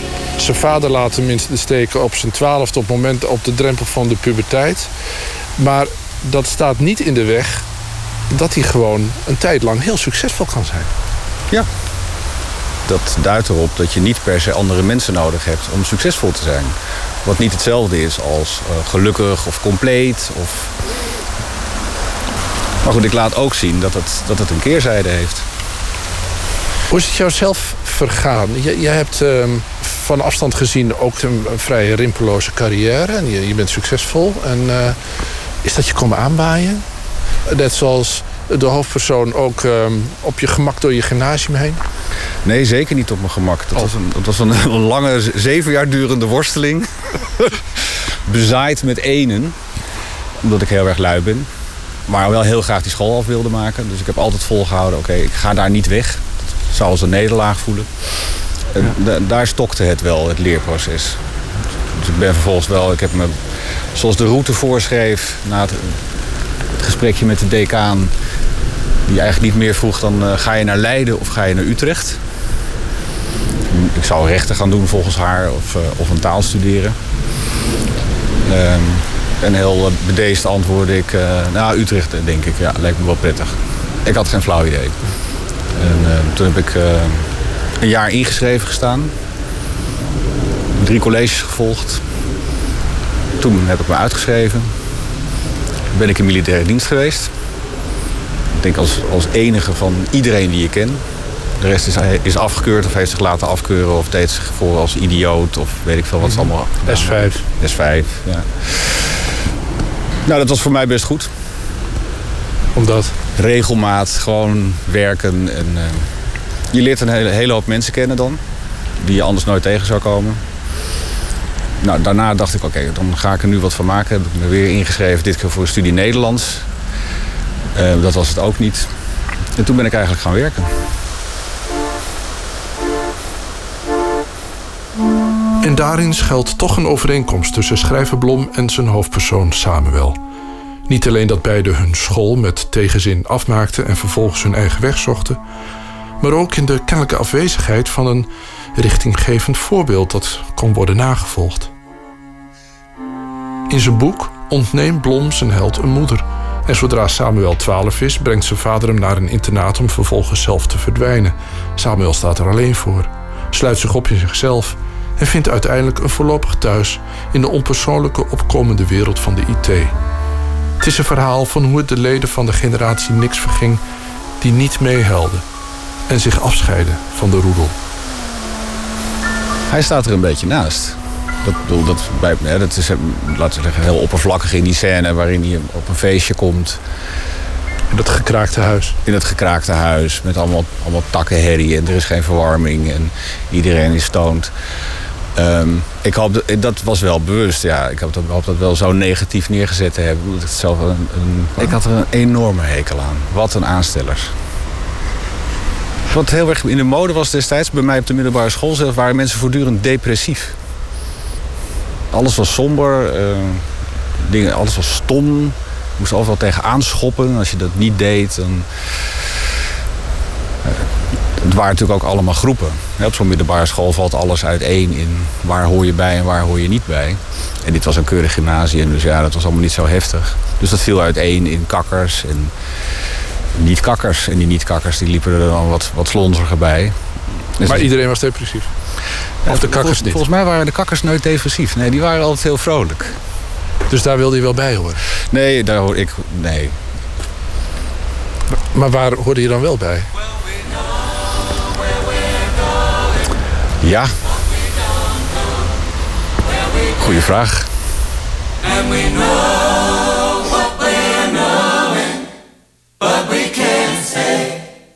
We've seen. And we're not little children. And we know what we want, and the future is certain. Give us time to work it out. Wat is wat jou betreft de belangrijkste gebeurtenis in zijn leven? Buiten het feit dat hij ouderloos is opgegroeid? Feit dat zijn, dat zijn vader hem wegbrengt. Ik denk dat dat zijn motor is, als je zo'n negatieve ervaring een motor kunt noemen. Die mensen die je nu ziet zitten in je herinnering, die depressief waren op die kamertjes, zijn dat vaders geworden, denk je? Zijn het goede vaders geworden? Ik zie ze nooit meer, dus ik vind het heel gevaarlijk om daar iets over te zeggen. En ik denk niet dat vaderschap iets te maken heeft met, met je eigen puberteit of met het moment uh, waarop je volwassen wordt. Ik denk dat dat veel meer te maken heeft met, met het voorbeeld dat je krijgt. Waarom is het erg om een kind van 12 als vader in de steek te laten? Nou, hoofdpersoon, de hoofdpersoon ervaart het niet als een ramp. Was het erger geweest als ze bij elkaar waren gebleven? Nou ja, dan hadden ze in ieder geval meer conflict gekregen natuurlijk. De zoons hebben conflict nodig. Dus het, het feit dat Samuel uiteindelijk zoveel uit de weg gaat... kan er ook mee te maken hebben dat hij het nooit geleerd heeft. Ja. Ja.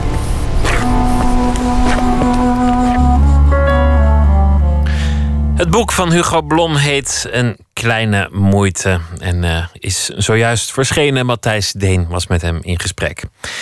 Ella Irie is zangeres en ze zong al op een grote hit van de dancegroep Rudimental. En ze kwam laatst met een soloalbum, Feline is daarvan de titel. Datzelfde nummer, Waiting All Night, stond daar ook op. Maar dan verlost van alle beats in een rustige akoestische versie. Hier is Ella Irie.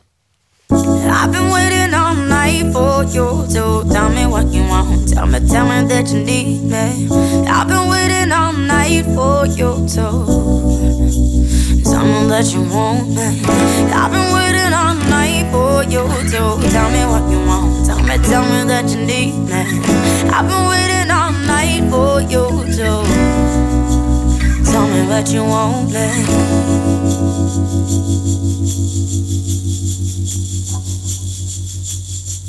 I've been waiting all night for you to tell me. Tell me that you need me.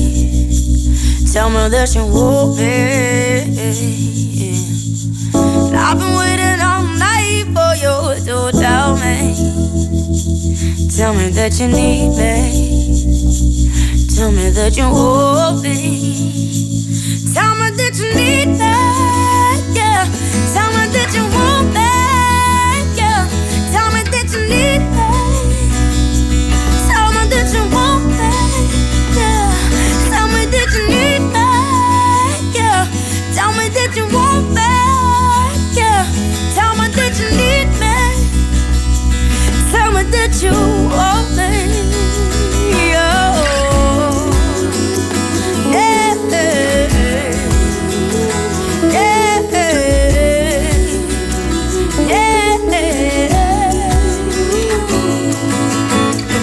I've been waiting all night for you, so want. Tell me, tell me that you need me.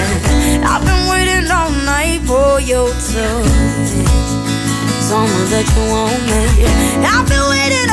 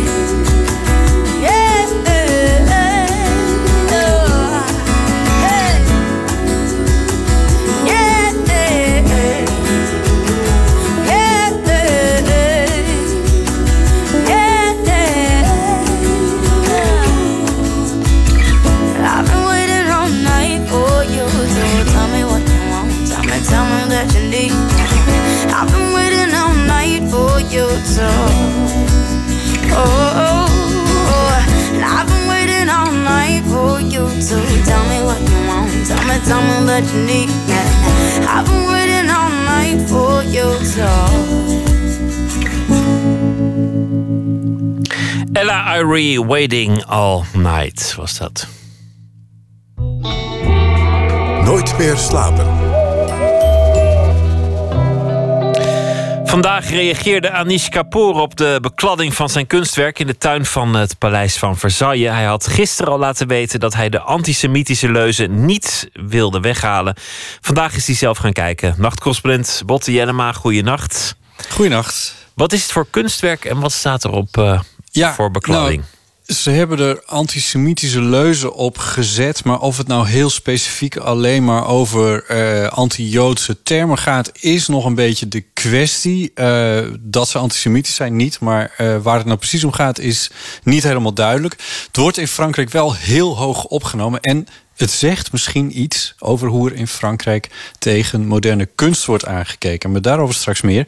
De minister van Cultuur die zei dat ze boos en geschokt is. Ze reisde meteen af naar Versailles om het zelf te zien. François Hollande heeft getwitterd... Toute ma solidarité à Anish Kapoor. Hij is solidair met Kapoor... wiens kunstwerk bij Versailles met hatelijke en antisemitische teksten is beklad. Zo schreef de president. Wat is het voor kunstwerk? Ja, nou, het staat in die tuinen van het Paleis van Versailles. Het eh, eh, heet Dirty Corner. Maar in de Franse media wordt het ook wel de vagina van de koningin genoemd. Eh, er zit ook wel iets sensueels in. Het is een eh, vloeiende stalen hoorn... die eh, eindigt in een tunnel van zo'n 60 meter lang.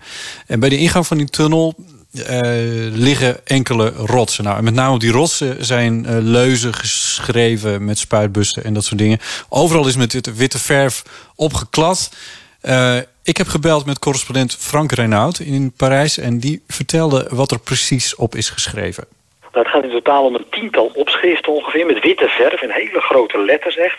Die niet allemaal even duidelijk zijn, die teksten. Er staat Christus op, de koning wordt genoemd. Er wordt in ieder geval ook verwezen naar het kunstwerk zelf. Dat het een schandaal is, dat kunstwerk. En dat een Joodse idioot, ik citeer nu even, een Joodse idioot voor dat kunstwerk verantwoordelijk is. Dat is een verwijzing natuurlijk naar Kapoor zelf, die half Joods is. En de SS wordt ook genoemd. Er wordt ook geschreven dat het kunstwerk een verkrachting van Frankrijk is. Zo staat het in ieder geval die termen allemaal opgeschreven. Nou, straks horen we meer van Frank. Maar eerst even naar Anish zelf. Want die heeft uh, vandaag even gekeken wat er nou precies is gebeurd. Er waren camera's en microfoons bij. Luister naar zijn eerste reactie. Honestly, I came here thinking I was going to cry. It's terribly sad. It's, um, yeah, you know, one gives good energy to things, or tries to. Um, art may not please everybody, but it hopefully reaches to something a little bit deeper. Nou, kunst kan misschien niet iedereen bekoren, zo zegt hij, maar hopelijk kan je er wel wat verdieping in vinden. Het kan inzichten geven.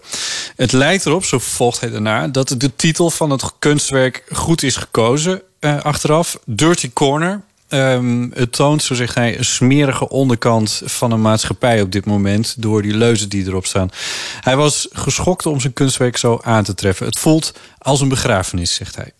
Um, it's a funeral of culture, culture in France. The idea of uh, a public monument to our contemporary world is now in mourning. Look at this. Look at what's, what this is.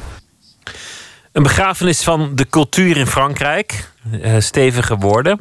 De tweede keer al dat het beklad is. De eerste keer werd wel alles weer hersteld en werden de, de leuzen verwijderd.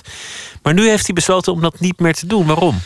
Nee, ja, uh, deze keer waren het uh, gewelddadige en heftige teksten, uh, zo zegt hij. De eerste keer was het trouwens gewoon verf overheen gesmeten, dus toen stonden er geen teksten op.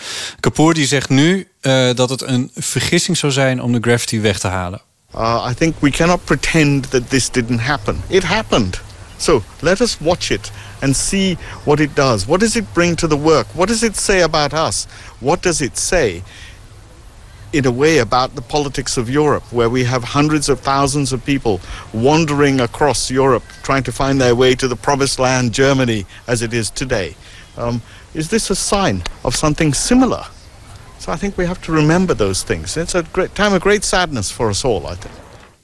Ja, het zegt iets over Europa, over de politiek van dit moment, over uh, de vluchtelingen die een plek zoeken. Het is, het is een teken van iets groters, zegt hij eigenlijk. Ja. Het geeft, geeft dus nu eigenlijk betekenis aan die teksten. Terwijl als ik net de correspondent hoorde, Frank Renaud, dan zou je zeggen: Nou, het is ook een beetje onsamenhangend. Zit er wel zoveel nee. betekenis in? Ja, nou ja, dat, dat kan je je afvragen. En daar, nou ja, daar is Kapoor dan ook weer een artiest voor natuurlijk. Die geeft dit soort dingen uh, betekenis. Uh, op dit moment is onbekend wie de daders zijn. Maar um, het is wel duidelijk dat, er, uh, dat het vanuit een groep komt... die niet veel van moderne kunst moet hebben. En die groepen die bestaan in Frankrijk... Dit uh, moderne werk, zo moet het gewoon noemen, het is moderne kunst, staat in die tuinen van dat 17e eeuwse uh, Château de Versailles, dat oude paleis. Uh, nou, en nou ja, Hendrik Driessen van het Museum de Pontief verwoordde het gisteren wel mooi, die zei. Ja, dat, uh, dat paleis van Versailles, dat is in de ogen van sommigen wel af. Uh, een beetje uh, grappig gezegd, dan moet je niet meer aankomen. En als je daar moderne kunst in de tuin zet, dan kom je daar in de ogen van sommigen wel aan. Anish Kapoor die ziet het als duidelijk antisemitisme. Dit wordt in Frankrijk in ieder geval wel heel serieus genomen. Frank Reinaud daarover. Nou, als je dan de reacties naar Frankrijk kijkt, dan zie je toch wel dat daar ja, met uh, ontsteltenis, verontwaardiging is op gereageerd. De president Hollande heeft Kapoor uitgenodigd op het Elysée, het presidentieel paleis, om eens te praten erover. Diverse politici hebben een afgrijs al getoond. Maar eerlijk is eerlijk, er zijn ook heel veel mensen die aanstoot nemen aan die kunstwerken van Kapoor in Versailles. Het zou een schande zijn voor de tradities die daar in ere worden gehouden. Het zou detoneren met de eeuwenoude kunstschatten daar. Het zou een belediging zijn voor de nagedachtenis aan Lodewijk XIV, die in dat kasteel woonden. En zelfs ook onder de bezoekers is heel divers gereageerd. Vandaag ook nog, terwijl die leuzen daar nog steeds te lezen zijn. Er zijn bezoekers die gewoon hardop zeggen... die antisemitische leuzen, die zijn gewoon een marketingstunt van Anish Kapoor zelf. Ja, dat, dat riekt al een beetje naar een, een complottheorie. Kapoor die het allemaal zelf doet voor de aandacht. Ja, nou ja, eh, Frank Renaud zei dat hij zelf bij de opening van die tentoonstelling was. En dat het toen dus al werd eh, geroepen. Dat hij dit werk eigenlijk alleen maar heeft gemaakt om stennis te schoppen. En eh, dat werd dan met name gezegd door mensen uit de conservatieve hoek. Maar ja, je moet je ook voorstellen. Weet je, stel dat er een soort stalen schede in de eh, tuin van eh, zeg Paleis Soesdijk eh, zou verschijnen. En dat je dan in de volksmond de vagina van de koningin gaat heten. Hoe, hoe zou er dan in Nederland op gereageerd worden? Het is, ergens begrijp je dat dan ook wel weer. Antisemitische leuzen, daar is geen enkel begrip voor. Maar, eh, maar, maar ja, dat conservatieven hier wat moeite mee hebben, dat snap ik dan weer wel. Niettemin, er zijn ook liefhebbers van moderne kunst in Frankrijk. eh, en die maken zich heel erg veel zorgen over deze gebeurtenissen. Zij noemen het cultureel fascisme. Eh, Frank Renaud ziet dat er in brede zin verzet is tegen moderniteiten. Ik denk dat Frankrijk sowieso een conservatief land is. Hoor. Veel Fransen zien alleen nu ook nog de wereld razendsnel veranderen. Ze zien in eigen land alleen maar achteruitgang, werkloosheid, crisis. En dat boezem angst in. Dat is de analyse die heel veel mensen maken. Angst voor alles wat buitenlands is, wat vreemd is. En dat gaat van goedkope Chinese producten die concurreren... tot migranten die de grens overkomen. En dus ook kunst die verstoort, kunst die tradities soms op de hak neemt... en kunst ja, die eh, de bestaande verhoudingen, bestaande tradities... bestaande culturele erfgoed niet respecteert. Daar zijn mensen bang voor, dat willen ze niet. Ja, moderne kunst dus als een pispaaltje voor conservatieve groepen. Je kunt je ook afvragen of dat iets echt van deze tijd is, of dat dat niet altijd al zo geweest is, verzet tegen moderne kunst. Hè, want in tijden van Picasso zeiden ze ook van, goh, eh, ik ken niemand met groene haren, waarom moet dat op zo'n schilderij ineens wel? Dus, dus dat is er ook altijd wel een beetje geweest. En zeker in tijden van, eh, ja, van boosheid, daar leven we volgens mij wel in, dan, dan leidt dat wat meer op. Nou ja, en ik, ik, jij, jij- komt nog alles in Parijs. Volgens mij die tuinen die kun je gewoon betreden, toch? Daar hoef je niet speciaal entree eh, voor te betalen of, eh, of iets dergelijks. Dat, dat weet ik eigenlijk niet of je voor de tuin. Nee. Ja, ik, het zou zonde zijn. Bezoek dan ook meteen het paleis, hoe druk het er ook is. Dat- correct, ja. maar, nee. nee, maar goed, ik bedoel, En die tuinen zijn het staat groot- in principe ja. in de openbare ruimte, hè, dit, eh, dit kunstwerk. Ja, dat vermoed ik wel. En ehm, ja, die tuinen zijn op zich groot genoeg. Ik bedoel, er kan, je, je, je kunt het karakter bewaren van het paleis en er intussen ook nog wat moderns neerzetten. Ik bedoel, het is Ja, niet dat het nou een ja, het dat- ander uitsluit. Nou ja, hoe, hoe dichtbij het staat, dat heb ik ook niet opgemeten. Maar, het, eh, maar je, je, je kan je aan de andere, hand ook, andere kant ook wel weer voorstellen dat, ja, moet dit nou daar? Weet je, dat soort opmerkingen, die ken je dan natuurlijk wel. Dat, eh, dat, dat, dat soort conservatieve eh, geluiden. Juist. Botte, dankjewel en een hele goede nacht. Goeienacht. Komend weekend in eh, Groningen, ik zei het al, Take Root Festival. En ook daar speelt de Ierse band Villagers. Deze zomer maakte zij een album, Darling Arithmetic. Waarop eh, te vinden was het nummer Courage.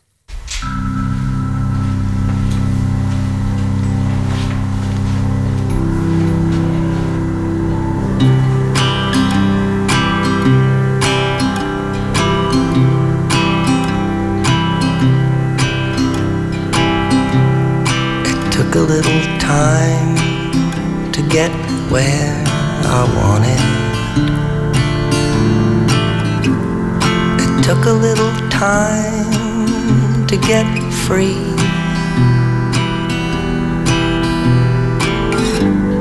It took a little time to be honest. Took a little time to be me. I took a little lover,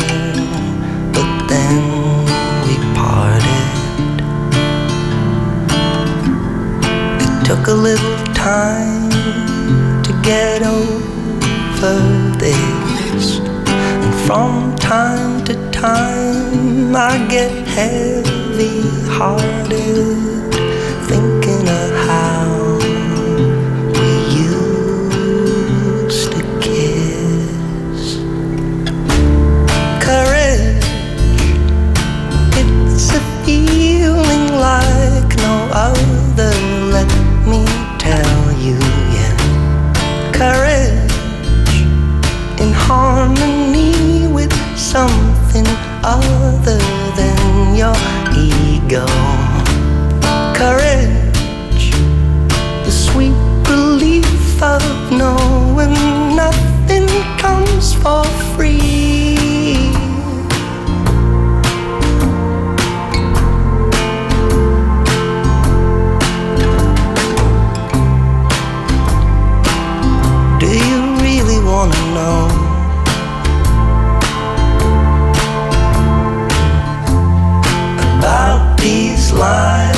on my face. Well, each and every one is testament to all the mistakes I've had to make to find courage. It's a feeling like no other. Courage in harmony with something other than your ego. Courage, the sweet relief of knowing nothing comes for free.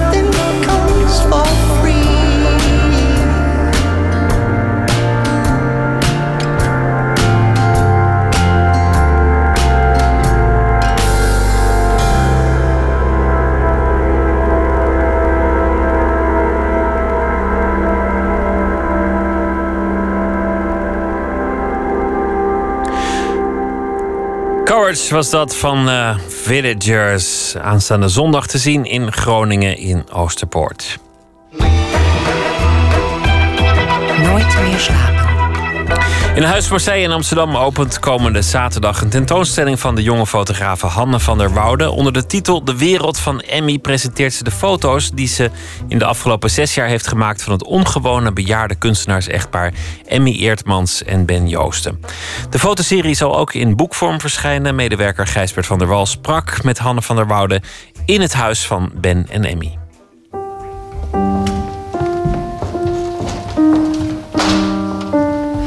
Zijn hier in, eh in Dodewaard. Een van de lokalen in school waar Ben en Emmy eh, eh, wonen of hebben gewoond samen in ieder geval, waar Emmy nu woont. Een lokaal met hoge ramen waar heel mooi licht doorheen komt. Tussen de blaadjes door komt er licht nu naar binnen. En eh, we staan hier tussen oud werk van Ben, dus oude zetsels die hij maakte als grafisch kunstenaar. Achter mij eh, allerlei oude letterkasten. Helemaal vol met, eh, met letters die Ben gebruikte voor zijn, eh, zijn drukwerk. Hij maakte veel grafisch, of in ieder geval, ehm, ja, hoe zou je het omschrijven? Nou ja, grafiek, prenten. Grafiek, Af- prenten, afdrukken ja, van precies. op papier. Ja, en, en dat deed hij variërend van echt eh, ehm, abstract werk. Dus met tussenvoegsels van oude drukletters, waar vroeger mee gedrukt werd met letters. Daar zaten dan kleine spaties tussen. Of eh, eh, hoe noem je dat? Ik kom even niet op het woord. Vullood. Ja, dat is het. En daar maakte hij dan eh, met dat vullood een soort abstracte werken van. Maar hij gebruikte ook veel letters om ehm, voorstellingen mee te maken. Ja, en lettertekens. Ja. En die gebruikte dan, die dan niet meer om een woord mee te maken... maar als een soort zelfstandige beeldelement waar die een compositie mee maakte. Ja, precies. Dit is een eh prent die Ben heeft gemaakt in 2010. En we zien hier een V op zijn kop. Ik denk een I of een uitroepteken. Ik weet, kan het niet helemaal plaatsen. En, dan daar, van streepje, staat Ja, bovenop die omgekeerde V. en daarbovenop li- ligt een Q. Ja, een hele langgerekte Q. En die ligt op zijn kant, zodat... Het is goed dat jij zegt dat het een Q is... want ik had hem niet meteen als een Q herkend. En ehm, ik weet het, de V en de I, dat moet een statief voorstellen. En de, Een statief, Een statief, ja. En de Q, eh, dit een frummeltje in de Q, dus eigenlijk het, eh, een klein rondje in de Q. Ja. Dat moet een lens voorstellen. Oh, die, En- Dus die lange op zijn kant liggende Q, dat is een, er wordt een soort telenlens bovenop dat statief. Ja, precies. En een lok haar. Het uit, uitsteekseltje hier, dat is een lok haar. En ik heb altijd, dus dit is een, heeft Ben als een portret van mij eh, gemaakt. En ik had altijd een verschrikkelijke lok die altijd voor mijn ogen hing. En daar vond hij, kon hij helemaal niks wel? mee. Ja, nog steeds. Hij zei altijd, moet je niet eens naar de kapper. En eh, dus hij heeft mij eh, ehm, in, in eh, letters eigenlijk verbeeld met mijn camera en statief. Ik ontmoette Ben in 2009, was het, in een galerie in Arnhem. En ik zag hem daar staan. Ik vond het een intrigerende of interessante man om te zien. Eh, hij zag eruit, hij had een hele lange witte baard. Eh, een beetje rommelig gekleed was hij. En ehm, ik had mezelf op dat moment, eigenlijk eh, vlak daarvoor, de opdracht gesteld om gewoon portretten te gaan maken van mensen die ik interessant vond om te portretteren. En ik heb hem gevraagd: mag ik een keer een portret maken van je? Dus het contact begon al met jou als fotograaf die hem wilde vastleggen. Ja, precies. En ik wist eigenlijk helemaal niet wie hij was Mhm. en wat hij maakte of ehm, waar hij woonde. Toen heeft hij mij zijn telefoonnummer gegeven en toen heb ik gebeld van afspraak. Toen kreeg ik ook meteen Emmy aan de lijn. En dat was één grote spraakwaterval. Ik, ik heb gewoon vijf minuten lang aan de telefoon gehangen. Ik kwam er niet tussen. En ze heeft me echt gewoon nou ja, een half uur lang omschreven hoe ik nou hier moest komen. En ik zei tussendoor, nee, maar ik kan het wel vinden, want ik heb een tomtom en dat lukt wel. Nee, maar nou, het was allemaal eindeloos ging het door. Dus toen had ik al zoiets, nou oké, bijzonder. Bijzondere vrouw. Ja, precies.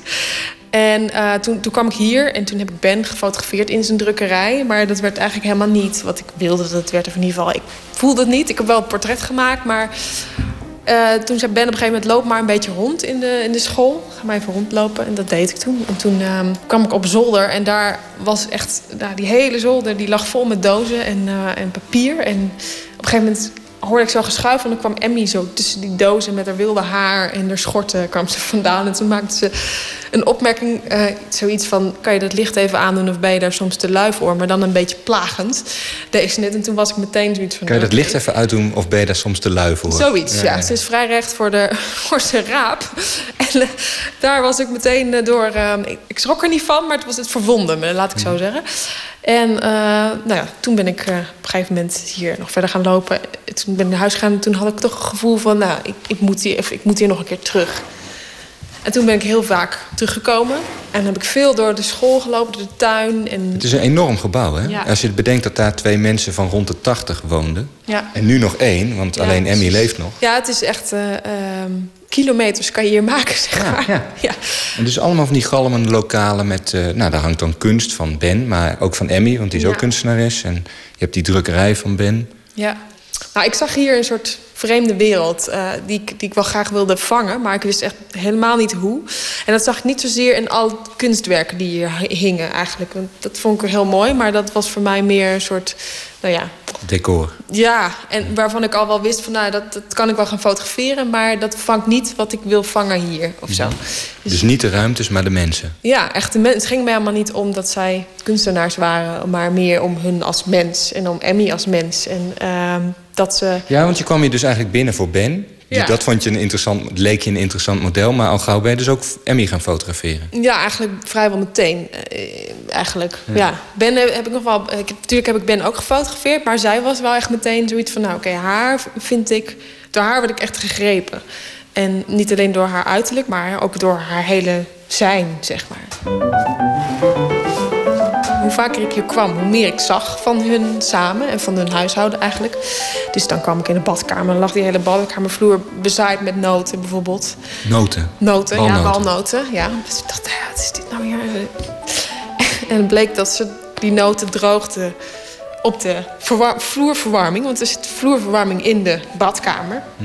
En ik, er was ook een moment dat ik hier binnenkwam dat Ben in bad lag. En eh, weet je wel, dus op een gegeven moment was ik hier zo vertrouwd... dat ik gewoon binnenliep en dan de badkamer in ging. Hallo Ben, hoi. En dan lag hij in bad. En dan die noten erbij. En dan nou ja, dat soort situaties, dat, dat, ja, dat wilde ik vangen in die... Ik weet dat ik Ben zo rond die tijd, 2010 of zo, een keertje interviewde. Ja.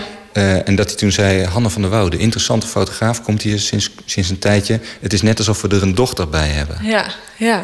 Ja, dat is mooi dat je dat zegt. Want ja, dat voelde, dat voelde ook wel vrij snel zo, ja. Hm. Als familie in ieder geval, ja. En uh, um, ik ben niet voor niks met hun twee keer op vakantie of op reis, vrij lang op reis geweest. En dat ging allemaal heel prettig en fijn, ja.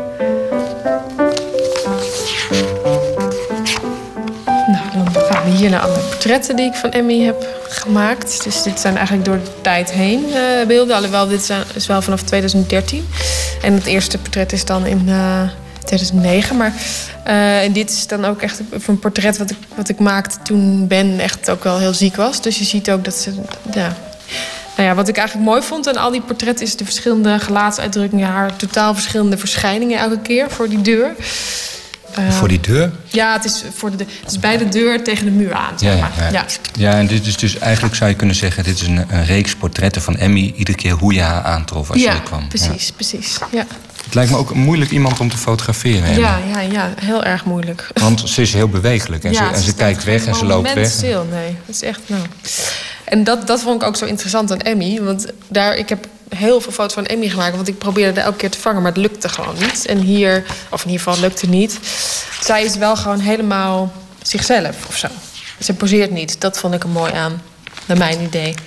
Snap ja, je? maar je kunt ook zeggen, ze poseer, uh, iemand Ja, anders ze staat- poseert en staat gewoon stil als Ja. zichzelf. Maar zij staat volgens mij ook niet echt stil. Dat gaat de hele tijd. eh, Ja, de hele loopt ze. ja, ja. Nee, precies. Alhoewel dat nu de laatste tijd staat ze wel meer stil, hoor, moet ik zeggen. Maar, Ze is- eh, raakt misschien ook gewend aan het gefotografeerd ja, worden. ja, waarschijnlijk, ja. ja. Kijk, dit is eigenlijk het scherm. En hier staat de verhoogde schat. Kijk, en dan kan je de rotsen niet zien. Daarachter. Kijk, en dan ga ik schermen letten. Ik ben heel huis. Ja, goed. En hier? Maar zij hebben het ook nodig voor reflectie. Want als je foto's maakt, kijk, moet ik altijd hier staan. Hier. Hier moet ik staan. En dan moet het schilderij van de muur. En dan moet ik stilstaan. En dan moet het reflectlicht erop vallen. En dan moet ik een beetje zo, en een beetje zo, en een beetje zo. Ja. En dan sta ik te popelen om de was op te hangen. Maar ik moet staan. Maar je ondergaat het toch allemaal Ik, leidzaam? ik ondergaat omdat ik het zo'n lief meisje vind. Maar... En omdat ze ook wel eens iets voor mij doet, wil ik iets terug doen. Voel ik me schuldig. Als Ze iets voor mij doet, ik doe niks voor haar. En ik vind het ook wel leuk, in de tijd dat ik poseer, bestudeer ik haar ook. En ik denk, nou, dat is eigenlijk wel een leuke houding om te schilderen, weet je wel. Dus ik heb er ook nog wat aan. Ja, en dat schilder je Ik dan zou eigenlijk het liefst met een camera in de hand willen poseren. Dat ik tegelijkertijd haar fotografeer. Want ze kan heel interessante bewegingen maken met, eh, met de statieven, met het cameraatje, met die handjes, dit en dat. Dus eh, ja, ik, ik zou me erger voor kunnen stellen. Ik bedoel, eh, Je hebt iets om naar te kijken. ik heb iets om naar te kijken. En ik, aangezien ik niet elke dag iemand heb om naar te kijken, wel een heleboel andere dingen, maar geen mensen, is het ook wel eens leuk om Hanne op bezoek te hebben en naar Hanne te kijken. Ze is wat anders, hè. Kan ik ook kijken, televisie kijken, zie ik ook veel hoor. Maar kijk, dat is niet echt, hè? Jou zie ik nou echt haar ook. Dat is anders, hè? Hm. Oké. De tentoonstelling straks in Huis Marseille heet De Wereld van Emmy. Heb jij nou ook het gevoel dat het inderdaad jouw wereld is die, je daar, eh, die daar is afgebeeld? Herken je je eigen wereld daarin? Ik heb de tentoonstelling niet gezien, lieve Gijsbert. Ik heb de Het moet nog blijken of je erin herkent. ik moet me er straks nog in herkennen. Ik hoop dat ik er ben daar echt met ook in herken. Maar die zie ik graag. En die heb ik hier het- ook het huis mee volhangen, omdat ik ze graag zie. Hè? Nou ja, en dat is dus nog wel belangrijk. Dat, die zijn natuurlijk vastgelegd in het project. Ze zijn er niet is meer, heel- maar ze heel- zijn... Daar ben ik Hanne heel dankbaar voor. Dat die zo mooi zijn vastgelegd. Ik heb het zelf ook heel mijn leven gedaan.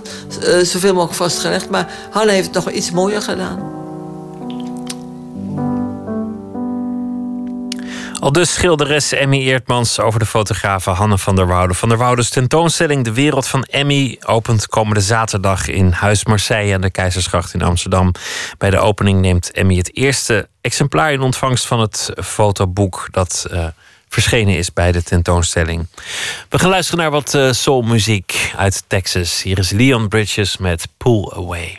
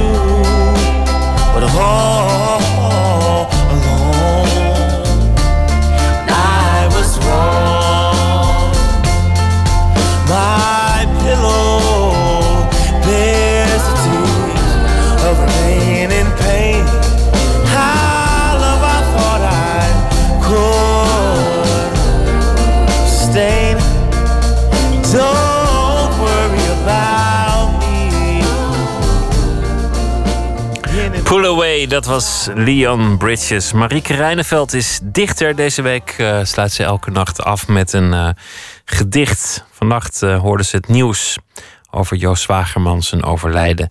En ze schreef onmiddellijk een gedicht aan hem opgedragen. Achter de hand gehalveerd.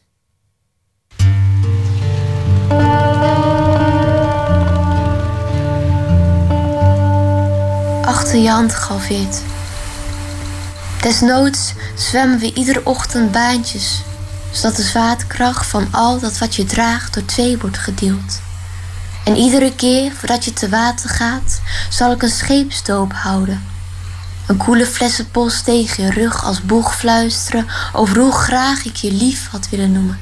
Die zaterdag toen we elkaar voor het eerst ontmoetten en we miseren een mooi woord vonden. Er is heel wat kubieke water nodig om ons omhoog te houden en toch blijven iedere keer drijven. Dood willen is als onder water zwemmen. Ik zal je vertellen over de Lego-trein die door mijn slaapkamer rijdt, waar ik iedere avond de sprong oefen om mezelf te troosten met een goed uitgevoerd rust in vrede. En dat kunst zit in dat wat je verlangt, maar nooit helemaal neer kan zetten zoals je het zou willen, of voor eeuwig houdbaar blijft. Kom, laten we de dood oefenen om uiteindelijk lachend op de bank te zitten met toosjes levenpastei, die net zo breekbaar zijn als onze wispelturige tongen. Zeggen, blij dat we nog leven.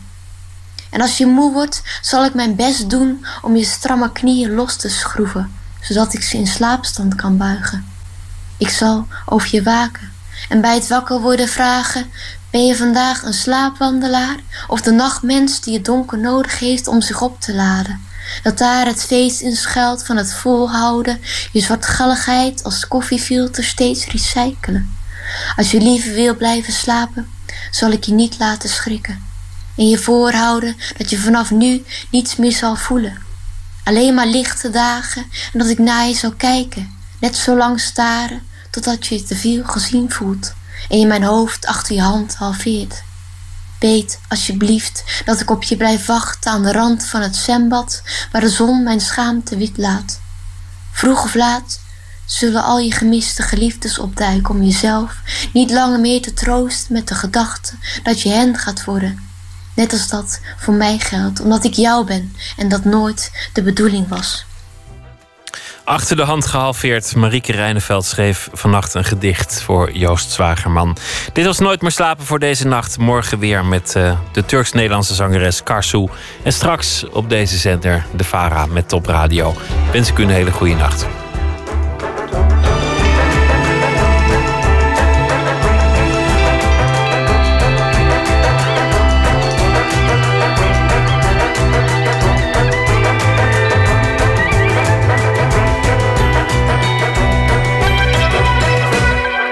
Radio 1, het nieuws van alle kanten.